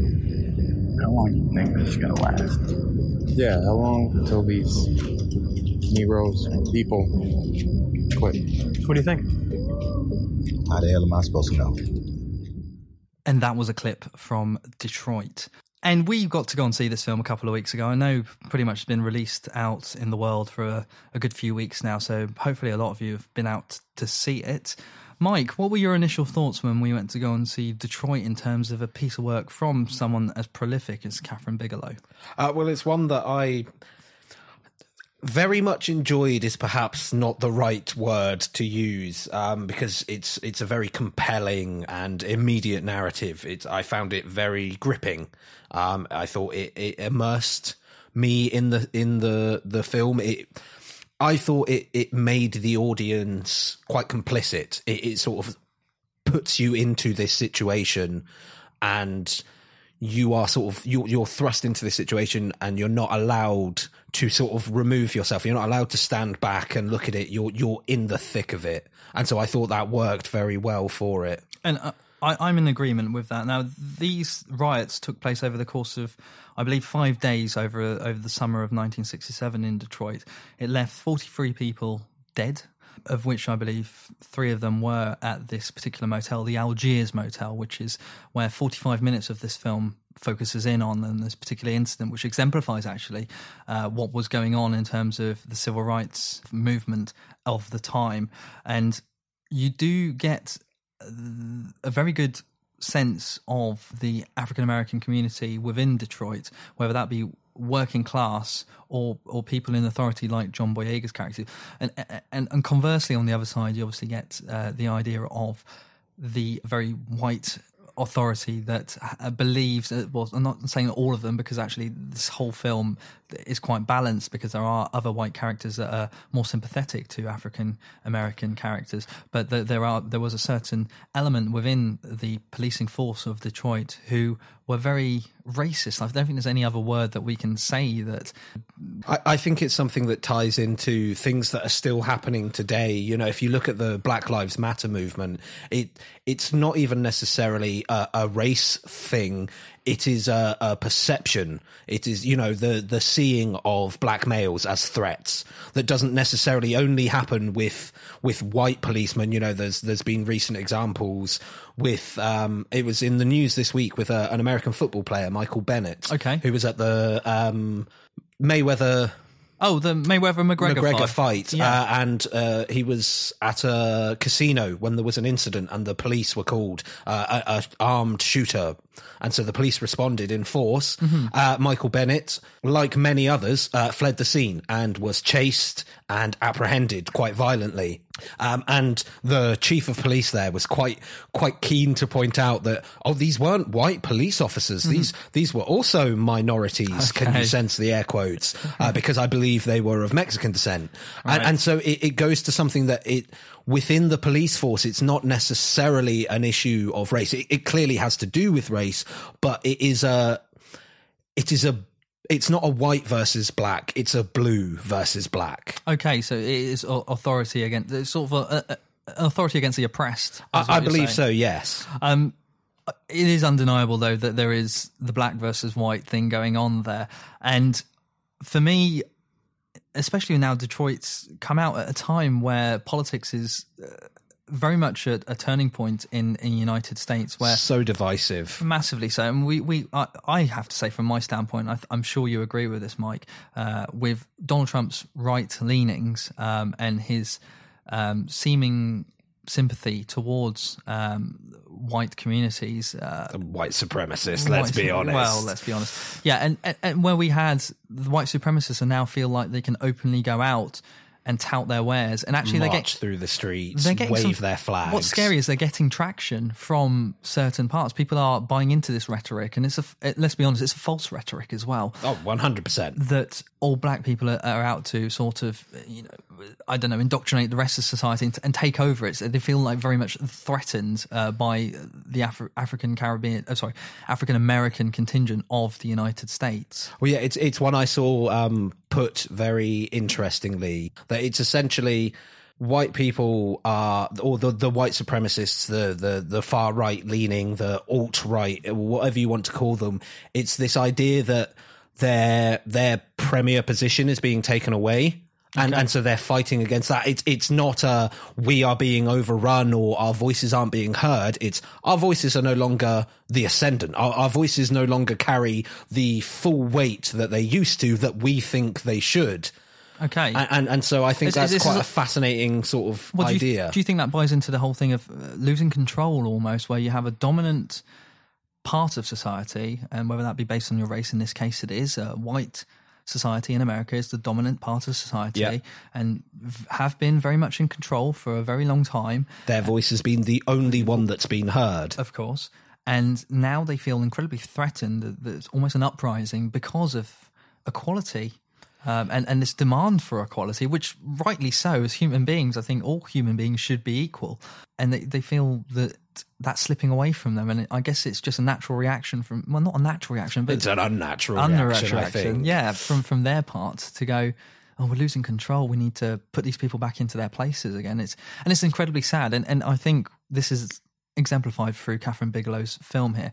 Now, Kathryn Bigelow, as a director, has done lots of different films, and I would say that Detroit is probably the third film on the trot, and we can we can call it a trilogy. And we can give it a name. I think so. We can give it a name. We can call it a conflict trilogy. Okay, that's the way I'm seeing it Yeah, at the moment. I Her like last two, her last two films concerned conflict in other countries than her own. Hurt Locker and Zero Dark Thirty explored war in Afghanistan and Iraq, and those are two films obviously steeped in conflict. Uh, but from very different standpoints, almost like an externalized sort of view of America and America's control of other territories across the world. So I kind of like the fact of the fact that Kathryn Bigelow's chosen projects or worked with people that are dealing with a theme that she's very clearly passionate about. Um, she's also done uh, a virtual reality project. I don't know if you've you've heard of this, Mike. She did a VR project called The Protectors recently. Um, I think it was part of National Geographic, and I'm, it's on YouTube. I think you Okay. can watch it with your VR specs or whatever you've got at home. Um, and The Protectors is a film based in uh, Africa, and it's following some reserve wardens uh, protecting uh, elephants, which obviously are an endangered species. And this takes a sort of documentary look at uh, these protectors in Africa. And I think this documentary style of which Kathryn Bigelow is going for in the protectors it bleeds into Detroit. Much of Detroit feels as if it is pseudo documentary. Um, I, I think as well, Zero Dark Thirty does, does is another one that sort of feeds into that as well. And she's worked with Mark Boal, who is uh, one uh, the, The guy screenwriter for both, I for both films. Yes, and he Mark Boal used to be a journalist, and he went into screenwriting. So clearly, there is that sort of political sort of side of his writing, which is you know bleeding into the screenplays.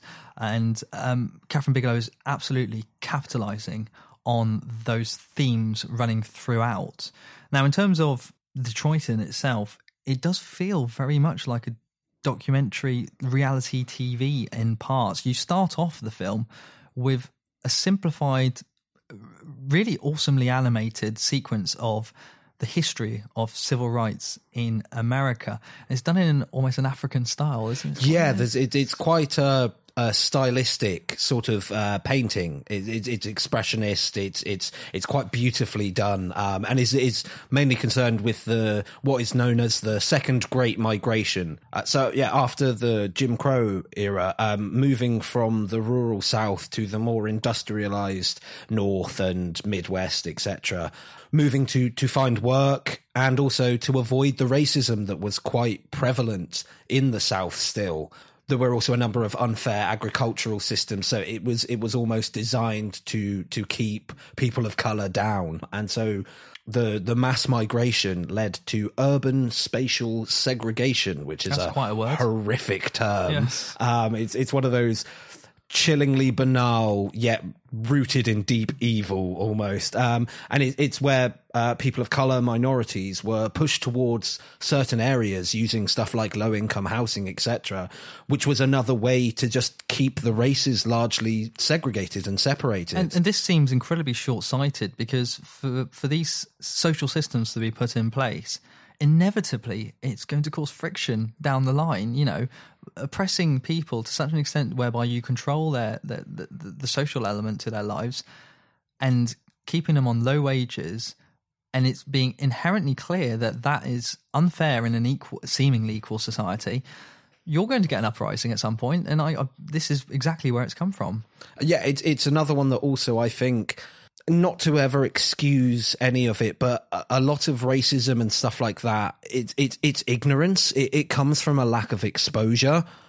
So if if it's a lot easier to think that that black man is a thug, that black man is is uh, is evil when you're not dealing with with people of color on a day-to-day basis and getting to see that they are just ordinary people and that they are just like you in other words Mm, absolutely. Uh, And that lack of exposure, we see it today across the USA, the UK.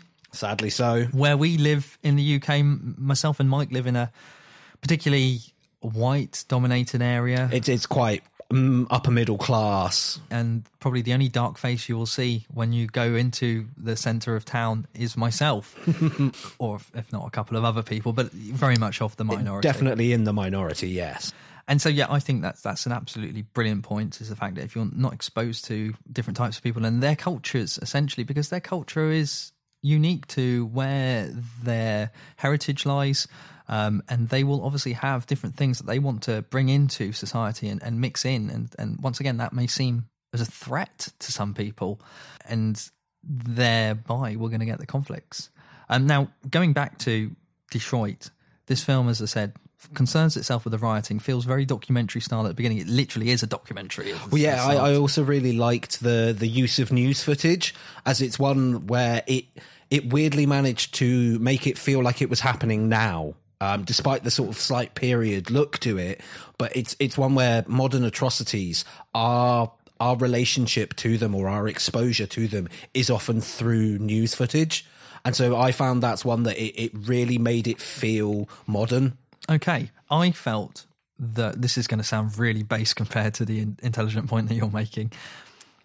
It felt like you were the casual observer, and the fe- the feeling that I got from it as as as Bigelow's camera moves quite organically from scene to scene, and it felt like watching an episode of Cops. Have you ever seen that? That yeah. yeah. Bad boys, bad boys. and it felt like you were watching uh, constructed reality, a reality TV, uh, you know, observation of, Yeah. of crimes that were actually being committed at that time, and that casual observation standpoint of which the audience put in makes you feel almost a bit helpless because you are watching whether it's right or wrong what you're watching is happening on screen. You feel helpless because you can't interject into that. Yeah, you can't do anything about it. It's it's it's one where I I had to acknowledge after watching the the the especially as as as a white man watching it the the the white I, I don't think I've ever felt white guilt quite so keenly as I did throughout this film because it it's one where this feels like something that should be a thing of the past. This should be a oh look back at how bad things used to be, but sadly they are still just as bad in many ways. it it it's absolutely mind blowing in in the sense that these things are still relevant today. And as we said, the, the, the whole uh, white supremacist movement in in the states going on at the moment, Black Lives Matter. Black Lives Ma- Black Lives Matter, race is still hot topic, hasn't gone away, and is probably sadly going to be here here for the foreseeable future. Hopefully, not to the extent that it is in Detroit, whereby people are being maimed left, right, and centre unjustly, uh, or even with justification. You know, the sense that no one should be being maimed on the fact that they are defending their right to have equality in society, and it, this is just incredibly sad. Now, in Detroit, there's also you. I felt like you got the sense of uh, living as a as an African American person in Detroit. You had a, a particular uh, character who was part of a Motown group called uh, the Dramatics, and they were just about to break big uh, in in the um, on one of these stage shows that they do, and everyone's dancing in these dance halls, so these concert, these clubs as they call them. and it's it's a completely mixed audience. You know, it's it's it's not just people of color. There's there's people of color. There's white people. There's there's sort of everything there. So there's there's clearly some people getting stuff from this culture. Yet the fact that it's still so denigrated is is almost shameful. It is, isn't it? It's like I can enjoy you dancing and singing for me, almost like a jester or A minstrel. A is- is, minstrel. you yeah, know, well, I, I hesitate to use the term, but I think it's relevant. happy for you to sing and dance for me. Even we can talk about we talked about boxing a minute ago. We're happy to watch you pummel seven shades out of you, uh, but not happy to be your your friend or integrate neighbour or whatever, or- or whatever it means. And I, I still think that those sort of views are held even uh, uh, as a, as a secretive view. I don't think that some people still harbour those views.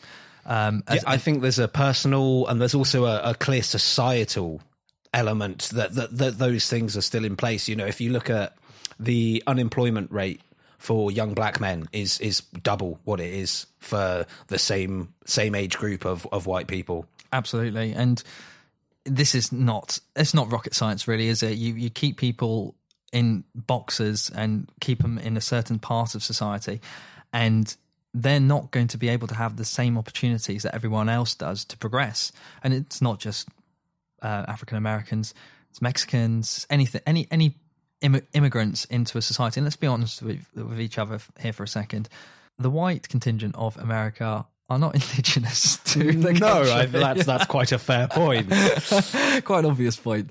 But they, they are they too are immigrants. It's just the fact that they've managed to dominate a land, and they, I say they, the powers that be or people that are certain parts of society still want to to keep that dominance and and and that status quo, not give any leeway whatsoever to any form of equality or anyone else that's trying to invade their lands. to see them as as threats. It's, it's as primal as as that, isn't it? Uh, well, it's the there's a great video um, from the Hamilton musical uh, c- uh, called Immigrants. Mm-hmm. Oh, that, yes. that features um, uh, uh, four rappers, Yep. none of whom are white Americans. No. Um, and it, it starts with a bit of audio footage that, that basically says, in a country founded by immigrants, it's so strange that the word immigrant has become a dirty word. Which it, it if it's entirely true when you think about it like that. That the idea that these people will say, "You're not welcome here. You don't deserve to have what we have," is ludicrous. When they that's that's why they are there. there, You know, yeah, everyone absolutely. everyone who is is is uh, naturalized American is descended from people who who emigrated to uh, to avoid persecution or to escape something. You know, and and so to say, oh, but now you're not allowed to do that. We've like the the the room's full. No more, No thank more, you. thank is you, is yeah. is mind boggling. Now, Detroit for me was a film talk, told in, in three parts. There's a very distinct sort of documentary style to to the opening of it, and then there is almost a ho- home invasion sort of horror sequence in there. That big 45 minutes going on in there, which is completely unexpected. Just the tone of it is very unexpected, and then there is a not very good courtroom drama tacked on in the end. And I say that because. In comparison to the home invasion stuff and the setup, What's come before it does just pale in comparison. if that was a if the courtroom part was in a different film, I may not be so harsh on it. or even was the focus of the film and so was allowed to be more fleshed out. Yes, and and that's that's the problem with the courtroom part of this film, is that the characters aren't as nuanced as they are in the main section of it. What gave them their individuality in in the main part of the film is completely lost in that sort of courtroom 20, 20 30 minutes at, towards the end. Still powerful, and I think that the character of Algie Smith, we we've talked about all the big names in this. Algie Smith, who is the the dramatic singer, has an incredible story arc going from beginning to end, whereby at the beginning he is in the dramatics, this big band that we've spoken about. just about to, like you say, make it big. He's he's almost living the American dream at that point, which is you come from your hard scrabble roots or whatever, but you are able to pull yourself above that and you are able to gain fame or notoriety or riches. They're supporting Martha and the Vandellas, one of the biggest names to come out of the Motown. And th- then for him, by the end of the film, after this incident occurs at the Algiers Motel, to then have a complete about face, he no longer wants to. He can actually see what's happening in society. He no longer wants to be the the black man, the minstrel performing Yeah. uh, for white audiences. He completely goes against the grain on this one and turns himself away from white society. He can't even bring himself at the recording of the dramatics to finish the recording. So he goes off and does something completely different, which, which we won't spoil. But his his character arc from beginning to end, you can you can see that someone who experiences things like this in society can how that is completely justified how they go from being somewhat someone in the middle ground to someone on the, the fringes because of their experiences through racism and, and society in itself. And i don't know what you thought about algie smith's performance and, and Yeah, I thought he was great. It's it's one where I've I've seen a lot of plaudits for Will Poulter, deservedly so. Mm-hmm. John Boyega again. I think he's doing a very difficult role. See, John Boyega's character in that film, I thought he did very well for what he was able to do. What made it difficult was the fact that his character itself was powerless. His character is a security guard, as we said, who is almost like a go between between uh, black society or these people that are caught up in the Algiers motel and the authorities. And he's always trying to appease them at any given point to almost doing damage limitation essentially. I felt when I watched it the second time round that John Boyega is almost the conscience of the audience, you know, feeling very helpless in the fact that can't really do much. You know, this is going to play out how it's going to play out. If I do anything to to disturb it, it's just going to go go nuclear Yeah, essentially. or, or potentially, you know, cost him his life, his job, his position.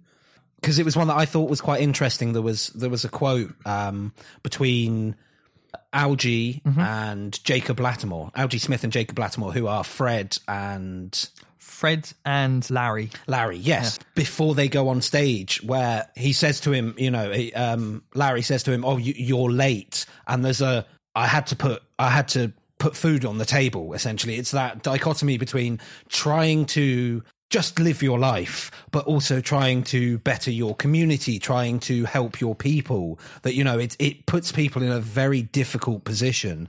And, and I think John Boyega's uh, Dismukes' character perfectly captures that. I, I yeah, I, I do think that that's absolutely correct. He he's not an Uncle Tom, and I think that's that's something that's quoted at him at the film. And Uncle Yeah. Tom is someone who does um, their dominant. So a white uh, in slavery, it was known as an Uncle Tom character would be a black man who did the white man's bidding, uh, almost like uh, not a, as a go-between, but as someone who was a slave himself, but had slightly elevated status uh, within because he was used to control, Control. the other slaves. yeah, and I don't think he is that Uncle Tom character at all in this film. As you said, he is this helpless uh, character within the He's narrative. put in this horrible, impossible, impossible situation. Now, I've got a couple of quotes here, and I'm, I'm going to go not a deep dive necessarily because that's not what we're about really. But I just wanted to tie in a few things. What I, I read a quote uh, from Martin Luther King who said that a riot is the voice of the unheard, which is quite ironic in in in this case, in the fact that they are still, you know, they're heard, but they're still unheard in the fact that they're rioting doesn't prove anything and and you know has has extended to recent years. If you look at Ferguson, Missouri, there, there were riots when a, a young a young black man was shot by a white police officer. More importantly, there were riots when the white police officer was not indicted. He he managed Okay. to get away with this, and and so there were riots in the community. Understandably so, So, because like hmm. you say, it is riots are rarely uh they're rarely they're a cause. Okay. You know, you know that they're they're a product of something else. Yeah, you do, yeah, you don't just randomly You riot, for the no fun reason. of it. Yeah, exactly. Um, one of the characters in this film, actually, uh, Carl, who is the guy who instigates everything. He uh, so in this Algiers motel, essentially, it's a speakeasy, so somewhere where you can covertly drink and cavort and take drugs and all the rest of it, keeping themselves very much to themselves. I don't, although they are breaking the law to an extent, they aren't infiltrating into society. No, it's it's quite self-contained Yeah. and and and in this hotel, Larry turns up, who's the lead singer of this band, the Dramatics, uh, who has to go and seek a good time. I guess that's why he go, why he goes to the Algiers, and they're all drinking in this uh, kitchen of theirs. And Carl is this character who is the cook, I believe, in this hotel. Cook in, in air quotes, and uh, he has quite a powerful speech about how black people are oppressed and why people are rioting, and then instigates what happens for the next 45 minutes. And he comes out with an interesting quote on this When you're black, it's almost like having a gun in your face. And this film feels like you have that gun at your face for the almost the entirety. Like you are at the whim of someone else who's ready to pull the trigger at any reason, um, any minute for any reason.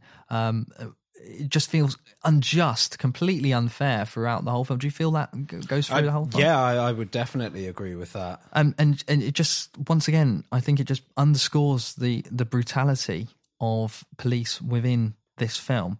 Now, I don't think it's a perfect film. Um, was there anything that you thought didn't work in uh, Detroit for Well, you? as we've already mentioned, the the end sequence does feel slightly rushed. I think. Okay, and I would have to concur with that that point of view. I think that there is a, a pivotal scene in that forty five minutes that's very much telegraphed, and it's I, th- even though it did happen, and all the rest of it, and maybe slightly dramatized. I think that its execution was particularly poor. The character makes a, a carries out an action which has consequences, of which uh, essentially I'm trying to skirt around this as best as possible. A character makes a decision to kill someone, and uh, it has consequences, and the audience I think is supposed to to to, to not know it or something, and when when the reveal is actually shown, I just think it's incredibly telegraphed. Um, I just think it was poorly executed. So that that's one particular uh, element of the film that I didn't like. I, I, I thought the the score didn't really do much for me. It was a lot of uh, sort of brooding notes. Um, the the score was done by James Newton Howard. It fitted what was going on. It aped a lot of Bigelow stuff. It sounded a bit like something that I'd heard in Zero Dark Thirty, which also had a very brooding score as well. It didn't do enough for me. It didn't need to be rousing. I didn't need a rousing score. You don't want a rousing score in, in this film. You want the film to speak for itself. But equally, I just felt like, along with the sort of diegetic sound and on, you know, the score just didn't do an awful lot to lift it. I think there were some uses of it in the courtroom stuff towards the end that I felt were a little bit on the nose. But music is a key point, uh, you know, component of Detroit, whereby we were talking about Larry, the lead singer of the Dramatics there. And Larry does some fantastic, I believe it is his voice as well, singing Oh, wow. with, with, within the film. Um, he sounds like. I, Jermaine Stewart, I think. And uh, do you remember Jermaine Stewart? Yeah. Right, Do you remember his big Yeah. song? No. Okay, his main his big song was "We Don't Have to Take Our Clothes Off." Do you remember that song? Yeah, okay. I- have yeah. to take our Didn't That- make the connection. That's that's that's a chap. He has a voice very similar to Jermaine Stewart, and it's, it's a fantastic voice anyway. Um, and he does an awful lot of singing throughout segments of the film, and the for different moments when he sings, they have different emotional effects on the audience. There's a moment where he's uh, under extreme pressure to sing, and he starts singing, and mm, immediately you feel Could you hear my intake of breath? Yeah. at that? I, I'm remembering it, it. It it really just hits you in the gut. It absolutely does. But then there are some moments where he does sing where it's you're entertaining, and then there's a, another moment where it almost almost feels like a release for his character, uh, where he's got to his journey's end, and it's not an end that perhaps we we would expect, or but that he would have, have wanted. wanted. yeah, but but his singing then just feels like once again another expression of his release. So I did enjoy that part of the the soundscape of the film. Is there anything at all that you wanted to pick up that you didn't? Uh, I will just in regards again. I will I will be careful with what I say, but yeah, I, I liked that it has a redemptive tone towards the end. His his singing is almost what allows him to to come to terms with what happened to him. Right. Okay. And I, I thought that was quite interesting. Yeah, I thought that was pretty good. So, any final thoughts at all, Mike, on Detroit? Uh, well, I think it's one that it it's it just seems very relevant. Um, it's one where I think these days technology is accelerating so fast, and and society and culture sort of shift around that that the past seems a lot more distant than it is. And, Okay. and and clearly, you know, this is this is something from what 50, 60 odd years ago. Uh, no, 40, 50 odd years 40, ago. And Your maths isn't great. no, forgive me. Um, but yet is is still chillingly relevant in, in, in today's society. You know, It- and I think that's incredibly sad as well. it is sad definitely. indictment of of Western society. Full stop. For me, Bigelow's film is a triumph in what it sets out to portray, and that is an event that happened in 1967 with the potency and the believability of a documentary and almost a reality TV element to it. It is faithful to the people involved. I don't think it does them a disservice. It doesn't overly dram- dramatize their story. There's clearly a lot of research that's gone into finding out the facts. Um, and even though the outcome perhaps isn't what we expect at the end of it, it's it's a true story. She doesn't do these people wrong by bringing this story to screen. We were trying to avoid giving ratings as as part of Film Seekers podcast, but I think we'll have to give a rating on this occasion.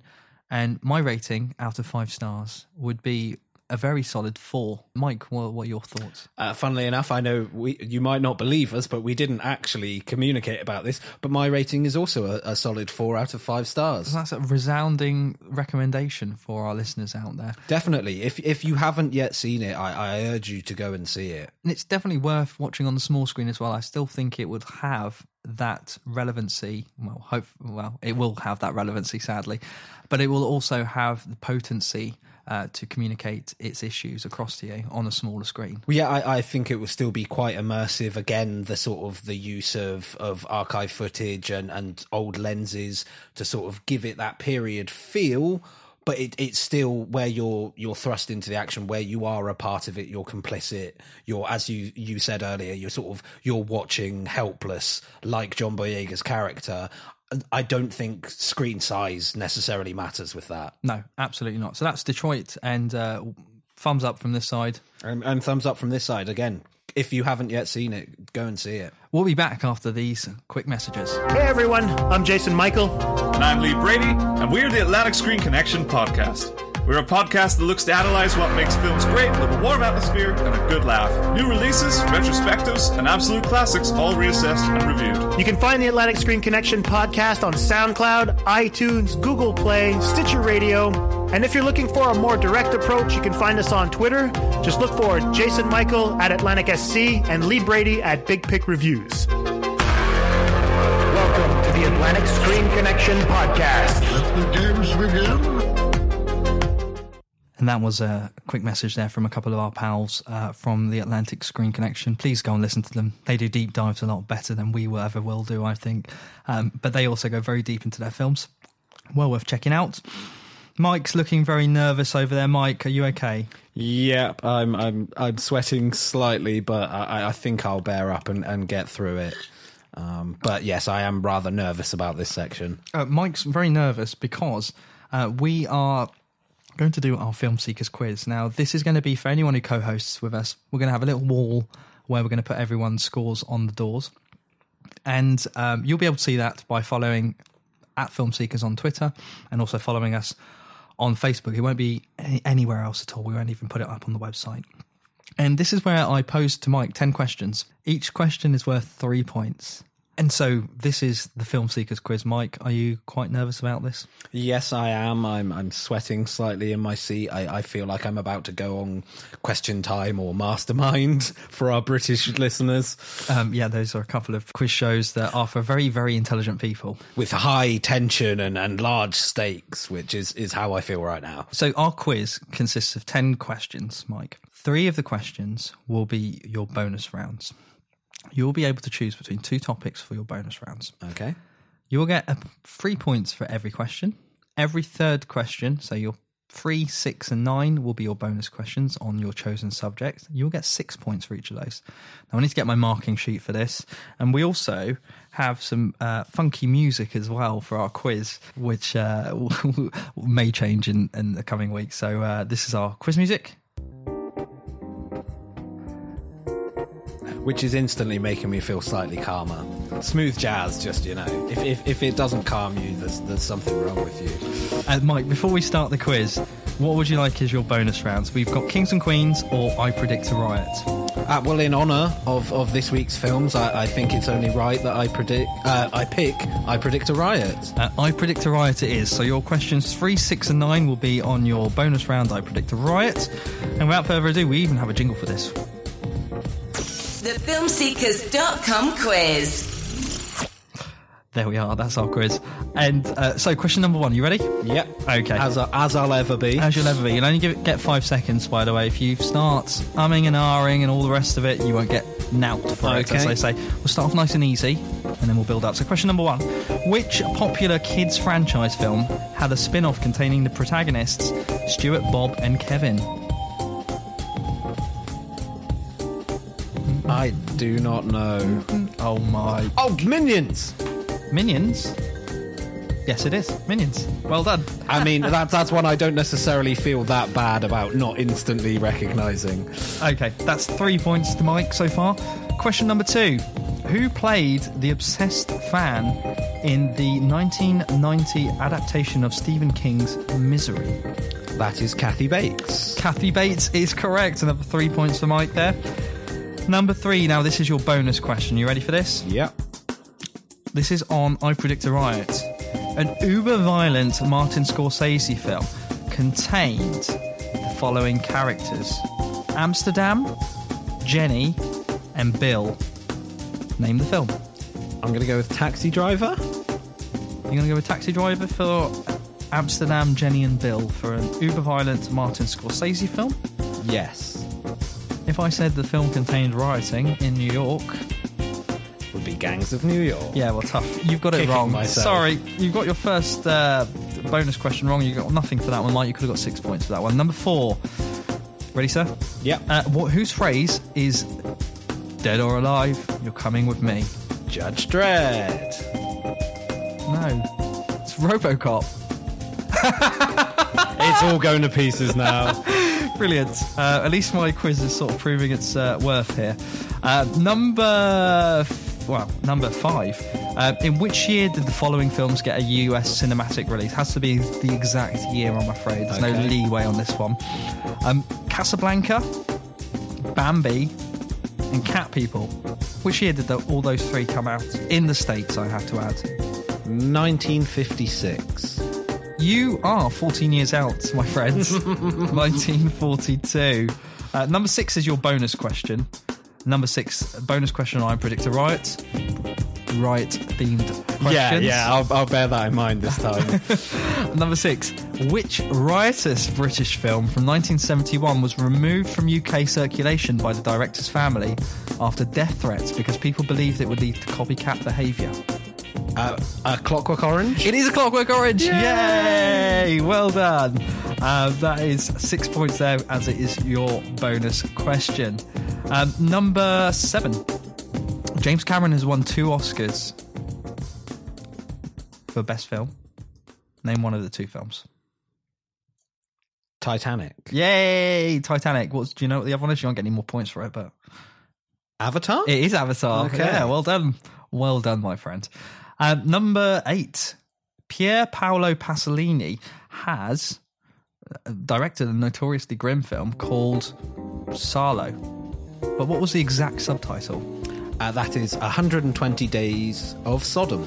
It is, yes, that's the exact title. And what a film that is. Watch it on Christmas Day with your family. Everyone will be um, bringing up the uh, Christmas pudding and the rest of it. Um, right, number nine. This is your final uh, bonus question, by the way, Again, Mike. About riots. About riots, I predict a riot. Just bear that in mind. Yeah. The City of Gods culminates in a finale involving a riot. But which country is it set in? That is Brazil. That is Brazil. That's another six points, Mike. Well done. And your final question for today, number 10. Which film had the memorable tagline, They're back? Oh, it's coming to you, but you don't know where it is. No, that's really annoying. Um, Five seconds. I can't think of anything. No, mind blank. Okay, that would have been Poltergeist 2.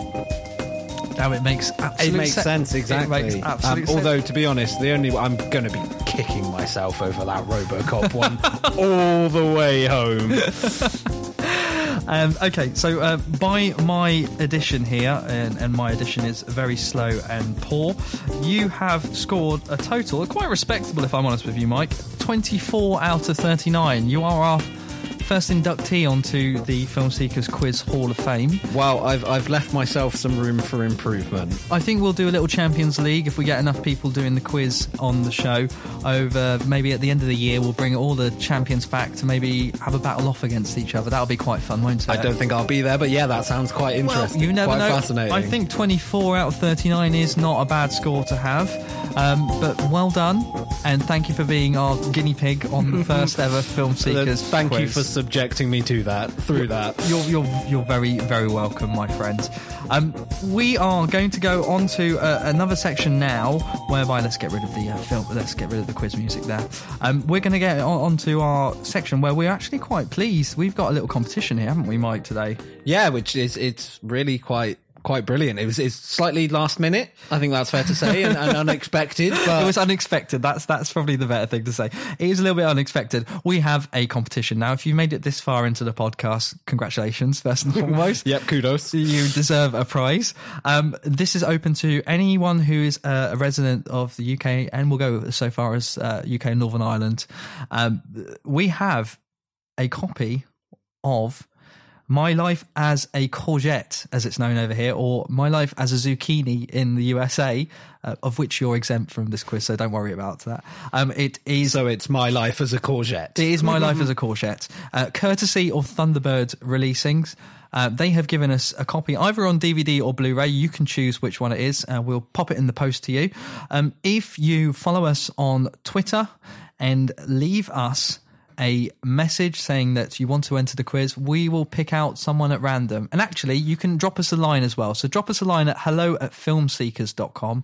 Send us an email there and uh, mark your subject title competition. Uh, leave your address. We're not going to send it off to any data miners or anything. Don't worry about that. It's purely for the quiz. And you could be in the chance of winning uh, a copy of uh, like My Life as a Courgette on Blu-ray or DVD. Um, and just to double check, I assume I am exempt from this. I'm not able to enter. You are unable Sadly. to enter. Sorry, Mike. Uh, My Life as a Courgette I saw earlier on this year, and what a fantastic film it is. Uh, I saw it in the, the, the French dub, and I saw it twice in the French dub. It is a very short film at 65 minutes long, but don't let that put you off. I think it does things for children's films that I haven't seen in a very, very long time. Unfortunately, it was up against a very, very strong animated film at this year's Oscars. It was nominated for an Oscar. Uh, Zootopia won out in the end, which is also an excellent child orientated film. I, I think children's film is probably a bit damning. I, I think that is slightly unfair with those, and again, does something different, unexpected with it. And it's the story of a boy called Icare, um, who lives with his mum, who is an alcoholic. And uh, he ends up basically going into foster care and being taken under the arm of a policeman called Raymond. Uh, Raymond is uh, voiced by uh, Nick Offerman in the English language version, but there's also a couple of other uh, comedians from the States who do other voices, including uh, Amy Sedaris, who will be hearing on our uh, small screen soon, uh, back on Netflix's uh, Bojack, BoJack Horseman, yes. yes, uh, which uh, Mike and myself are very big fans of. Um, but My Life, Life as a Courgette does things, as I said, that other children's films doesn't do. It explores very tough themes. And those themes are boiled down to a childlike manner in a way that a child could understand, but doesn't expose them to the, the horrificness. But I, I think it does it faithfully. Doesn't talk down to them either. No, absolutely not. And I was, I think I'd say this about a lot of films, but when a film actually makes me emotionally upset by the end of it, uh, of which My Life as a Courgette made me feel elated. So uh, not upset, but it made me cry. If a film, It's a physical reaction. I don't cry Or an emotional response. even. Absolutely, and I don't cry very often. Um, and when a film does that to me, I, I immediately put it up in up into the higher echelons of my marking. Is it's, it's it's done its duty. So if you'd like to win a copy of My Life as a Courgette, either on DVD or Blu-ray, email to hello at filmseekers.com, send us your address, and uh, say whether you want to win it on DVD or Blu-ray if you live in the UK or Ireland. And thanks to Thunderbird Releasings, uh, you will win a copy of My Life as a Courgette, which is out on Blu-ray and DVD, I believe, on the 18th of September. So even if you don't win, please go out, buy a copy, rent it. It's brilliant. Since I can't win it, I will be going and purchasing a copy myself. And talking about home video, uh, we've got a part of our show where we this is a part where we're going to express our recommendations for home and streaming. Um, I'll go first. So Netflix, uh, I'm going to pick Greenberg. Uh, We spoke about Greta Gerwig earlier. We spoke about a hell of a lot of people today. In fact, uh, Greta Gerwig and uh, Ben Stiller in a Noah Baumbach film. Greenberg is part of what they call this mumblecore sort of indie uh, sequence of films. I think is a bit more than that. Um, I won't go into any more than that on Greenberg, but Greenberg's out on Netflix UK. Uh, and that's my recommendation for Netflix. Mike, yours? Uh, well, I, slightly shamefully, it's it's not actually a film, but we did just mention it a moment ago. Is the new series of BoJack Horseman? Um, it's it's an animated show. It's a Netflix original. Uh, has great voice cast: Will Arnett, Alison Brie, Amy Sedaris. It's easy to write off because of the setup, but it has an emotional resonance and some some real like bone shattering truth to it that I think is just it just elevates it above most of what you would think of animated shows. It it really it it it's it's spoken to me quite personally on a number of, of Okay. issues that I've dealt with, and I I know the same is true of other people. So Netflix uh, has BoJack Horseman uh, back for a brand new series. The, the entire rest of the um, seasons are already Yeah, the well, previous back three. Um, so yeah, you can catch up with that to your heart's content on uh, Netflix uh, across the world. I believe that's uh, for everyone. On Amazon Prime, my pick is this landed on there quite early. It's Park Chan Wook's The Handmaiden, which I thoroughly enjoyed at the cinema. The director's cut earlier on this year. I believe it's a normal cut on Amazon Prime, but that is my recommendation. And yours, Mike? So I have a little twofer, one of which is Lady Macbeth, which is a film that came out earlier this year. I was unable to see it, so I have been eagerly awaiting it dropping on a streaming service. It's a period set drama, but with a very modern outlook and some sort of dark undertones that just looked quite intriguing to me. Uh, and then the other one quickly is a film called Swiss Army Man, which it's a hard one to recommend. A lot of people that see it won't respond to it, but I found it a, a very beautiful and moving film. Despite the fact it's largely flatulence based. okay. Uh, Daniel Radcliffe farting for the entirety of the film. Um, and Paul Dano, who I is another actor that just anything that man does, I, I have time for. Uh, don't forget, there are other streaming sites apart from um, Amazon Prime and Netflix out there. Um, there is also Filmstruck in the USA, which we unfortunately don't have access to. There's also the BFI player, which I believe anyone can get access to that one, and also Mubi as well, which I used to subscribe to. I, I, I need to renew my subscription at some point. That I did look through its catalog. Mubi is very unique in the sense that it only has 30 films on its film slate, and those rotate on a 30 day basis. So you get 30 days from when it put, gets put on there to watch it, and then it will drop off, and then you'll get something else. And then they do it also in themes, and they use quite esteemed directors. You get to see things that you wouldn't normally see anywhere else, things that never have never even gone to DVD or, or Blu-ray. Uh, you will get to see exclusives on there. Sometimes they also do simultaneous uploads of films that are currently playing at certain film festivals as well, which is fantastic. The one that did ca- catch my eye, however, is Tzameti of 13. It's a French film uh, by Gela Babluani. Uh, apologies if I got that name wrong. And it is the story of Sebastian, a young man has decided to follow in, uh, instructions intended for someone else without knowing where it will take him. Something else he does not know is that Gerard Dorez is a cop on a knife edge and is tailing him. And when he reaches his destination, Sebastian falls into a degenerate, clandestine world of mental chaos behind closed doors. And I saw this film as part of the French New Wave uh, that we had at late 1990s, early 2000s, with things like La Haine and Irreversible. And I really, really got into that violent, uh, outer edge, f- left field French cinema, and this was part of it. And Tzameti really hit home. It was on my love film list. I got it sent through the post. R.I.P. Love film.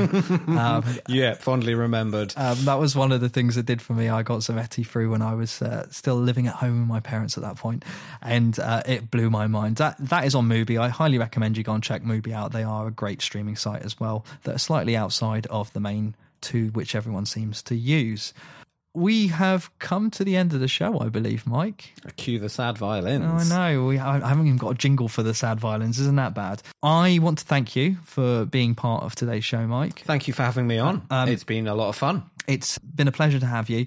You're going to be joining me, I believe, uh, for the next few episodes uh, for the foreseeable future. As, as, long as you'll have me, yeah. Well, we'll think about and, until it. Until he finds someone better. we also want to say to everyone before we get into our thanks, and it's not going to be an Oscar list of thanks, that we want to hear from you, really. We want to read out your tweets, we want to read out your emails, we film reviews, anecdotes, anything that you want to send our way. Please do send it our way and we will listen and we also read them out. So we've already said that the email address is hello at filmseekers.com. Can't get much simpler than that.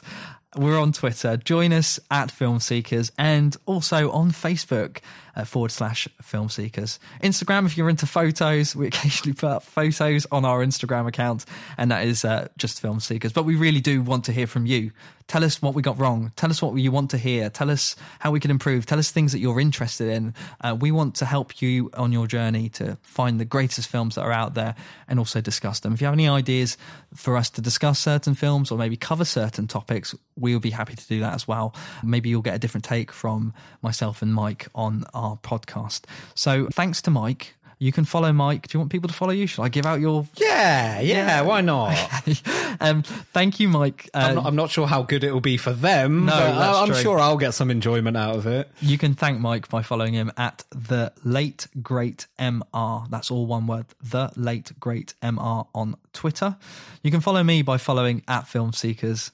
And um, thank you also to all the other people who have done immense work in the background to help make this a reality. I have been sat trying to get this podcast off the ground for a hell of a long time, mainly due to a bit of confidence issues, but also a lot of technical work yeah, as well. Logistics, etc. It's been an absolute nightmare. We wanted to bring a podcast to you, hopefully, that covers a lot of topics, that's informative, and that maybe opens your eyes to things that you haven't considered before. We didn't want to have a podcast where we swore at each other, and I believe we've done exceptionally I, well. I think we have, yeah. If, which, if you knew us and our, our sailor mouths, is quite impressive. Uh, we haven't sworn one bit. We want to give you a podcast also that you'll be able to listen to in the car without worrying about grandma in the backseat or the kids um, hearing anything inappropriate. So that's one of the things that we're striving for as well. We're going to bring on some guests in the next few weeks, fingers crossed. We're going to be live from London Film Festival, which is really exciting. Yeah. We're going to be doing some live recordings out in London, instant reactions to films. Mike's going to go see some films off on his own as well. We're going to try and incorporate that into the show. We want to thank all the distributors and um, studios for allowing us access to some of the sound clips you've heard today. They've been incredibly supportive. I want to thank Thunderbird releasing for our competition giveaway. So don't forget that you have a chance to win a copy of My Life as a Courgette, which is out on Blu ray and DVD uh, in the next week. And also, I want to thank Ollie at Yaha for all of the work on filmseekers.com, which is our website. There are loads of reviews up on there now. And uh, including it, which went up uh, a couple of days ago before it's release. We do try and get the jump on films and try and get up a, a review in time. But if you want to help out and contribute, feel free once again to get in contact with us uh, via the email address. Ollie's done an incredible amount of work. He works for a company called Yaha, and uh, he's done lots and lots of intricate details to make sure that website looks unique. I may be slightly biased, but I, I think the website does really look good. It, it, it is of a very high quality, so go and check it out. And want to thank Bo at Big Num. Thank you very much for giving us our music today. Big Num are uh, a band that are local to us, uh, but they also make some cracking music. You'll hear them on our outro as well. The song you heard at the start of the show, which I think's grown on Mike, and Mike, you're a hip hop fan as well. But yeah, no, it's it's very good. I, I do find myself walking around just too clever, too clever for words in my slightly terrible delivery there. I don't quite know. I went a bit Gary Numan. I apologise. you did a little bit. Uh, Too Clever for Words is out there on iTunes and all the other MP3 sites. You can buy it for yourself and listen to the full version, which is fantastic. want to thank all the amazing podcasts that have supported me, especially over the last few years. I want to thank Tim, Walter, and Hamano at First Time Watchers. You heard their advert earlier. Go and listen to them. They're absolutely brilliant. They gave me my first break in podcasting. Tim, especially. Tim, you do so much work. You don't moan about anything tirelessly. I was going to say, yeah, you are the unsung hero of the of doing all the back end stuff for first time watchers. You uh, you've done it for so many years, and it, I I want to be one of the first person to overtly say I acknowledge how much hard work podcasting is because I'm having to do it now. So, Tim, Walter, and Hamano at First Time Watchers, thank you very much for everything that you've done to support me and ultimately support film seekers as well. Um, we want to thank JD at In Session Film, another really, really highly revered podcast uh, based on movies. JD, thank you so much once again for inviting me on your show as well. And also thank you to Brendan, but foremostly thank you to JD because you once again took a chance on me, put me on your show to talk about a couple of films, and I really, really appreciated that as well. Um, you need to be careful; you'll make Tim jealous. Oh, what by not mentioning Brendan? Oh, that's Yeah. why I'm deliberately not mentioning Brendan. oh, to, to keep him on placated. on, yeah, on the honest side. And you, Johnny Come lately, Jason and Lee. Wow, what a, a year it's been for you guys, if not longer. The Atlantic Screen Connection. You once again heard their advert in our show earlier on today. You guys go very, very deep onto films, and if you've heard their Under the Skin episode, it will make you rethink that film completely. Mike, any other highlights out of their podcast that people Uh, should download? The Fate of the Furious episode is another one that's hilarious, and again, uh, Baby Driver. It was was another episode that made me look at the film in a different way, and so I think to to be able to do that is is something that's it's very impressive. And and yeah, I am a massive fan of the Atlantic Screen Connection podcast. They're great guys as well. Really, really great guys. So supportive. So follow Jason and Lee at Big Pick Reviews and, And at at Atlantic, SC. SC. They're, yeah, they're lovely on Twitter as well. They int- they're very interactive and and yeah, definitely worth a follow. And I want to thank my amazing girlfriend. She is as intelligent as she is beautiful. She is uh, just brilliant. She's been so supportive to me. And without her, Film Seekers would never have happened. It would have just stayed as an idea in my head. She's encouraged me to actually get out in the world, get a bit of confidence behind myself, and make, really make a go of it. And one of her quotes is, and I, I'll say this out into the world thoughts do become things, Kirsten. Thank you so much for all the love and support you've given me to make sure that the Film Seekers podcast and the Film Seekers website has happened. You are brilliant. Thank you very much. And also to you, the listeners, thank you so much. We're hoping someone's listening. Yeah, I was going to say thank you for putting up with us. Thank you for listening today. You can listen to us more by subscribing on iTunes or subscribing on your podcast directory. Please do subscribe because that will notify you of when our next episode will go up. And our next episode should go up in the next fortnight, but you will have the jump on it if you subscribe to us. The film that we're going to talk about, Mike, is Mother. Mother. Exclamation point. Mother is going to be our film, not by Aaron Aronofsky, uh, but by Although I would love to to know what Aaron Aronofsky is up to. he's the brother of Darren. See, Yeah, yeah. And, Uh, um, Aaron and Darren. Um, so Darren Aronofsky's Mother is going to be our next film. It is a little bit after release, but that also gives you time to go and watch it and think about it, and then also gives us time to watch it and think about it, and maybe we can have a little mix of your thoughts. If you've seen it, email us at hello at filmseekers.com and let us know your thoughts. But yeah, it would be- nice for the next episode to have a bit more interaction where hopefully you'll be able to watch the film and then tell us what you thought, and then we'll watch the film and tell you what we thought. Yeah, that, that's a That simple. That's a perfect symbiotic relationship, Mike, and that's what exactly what we want. So thank you, listeners, whoever you are, wherever you are. Until next time, ta ta. Bye bye. This episode has ended, but your film journey doesn't have to. Head over to filmseekers.com where you'll find more reviews, ideas, and news. We're also on Twitter and Facebook. Why not connect with us and let us be part of your film seeking adventure?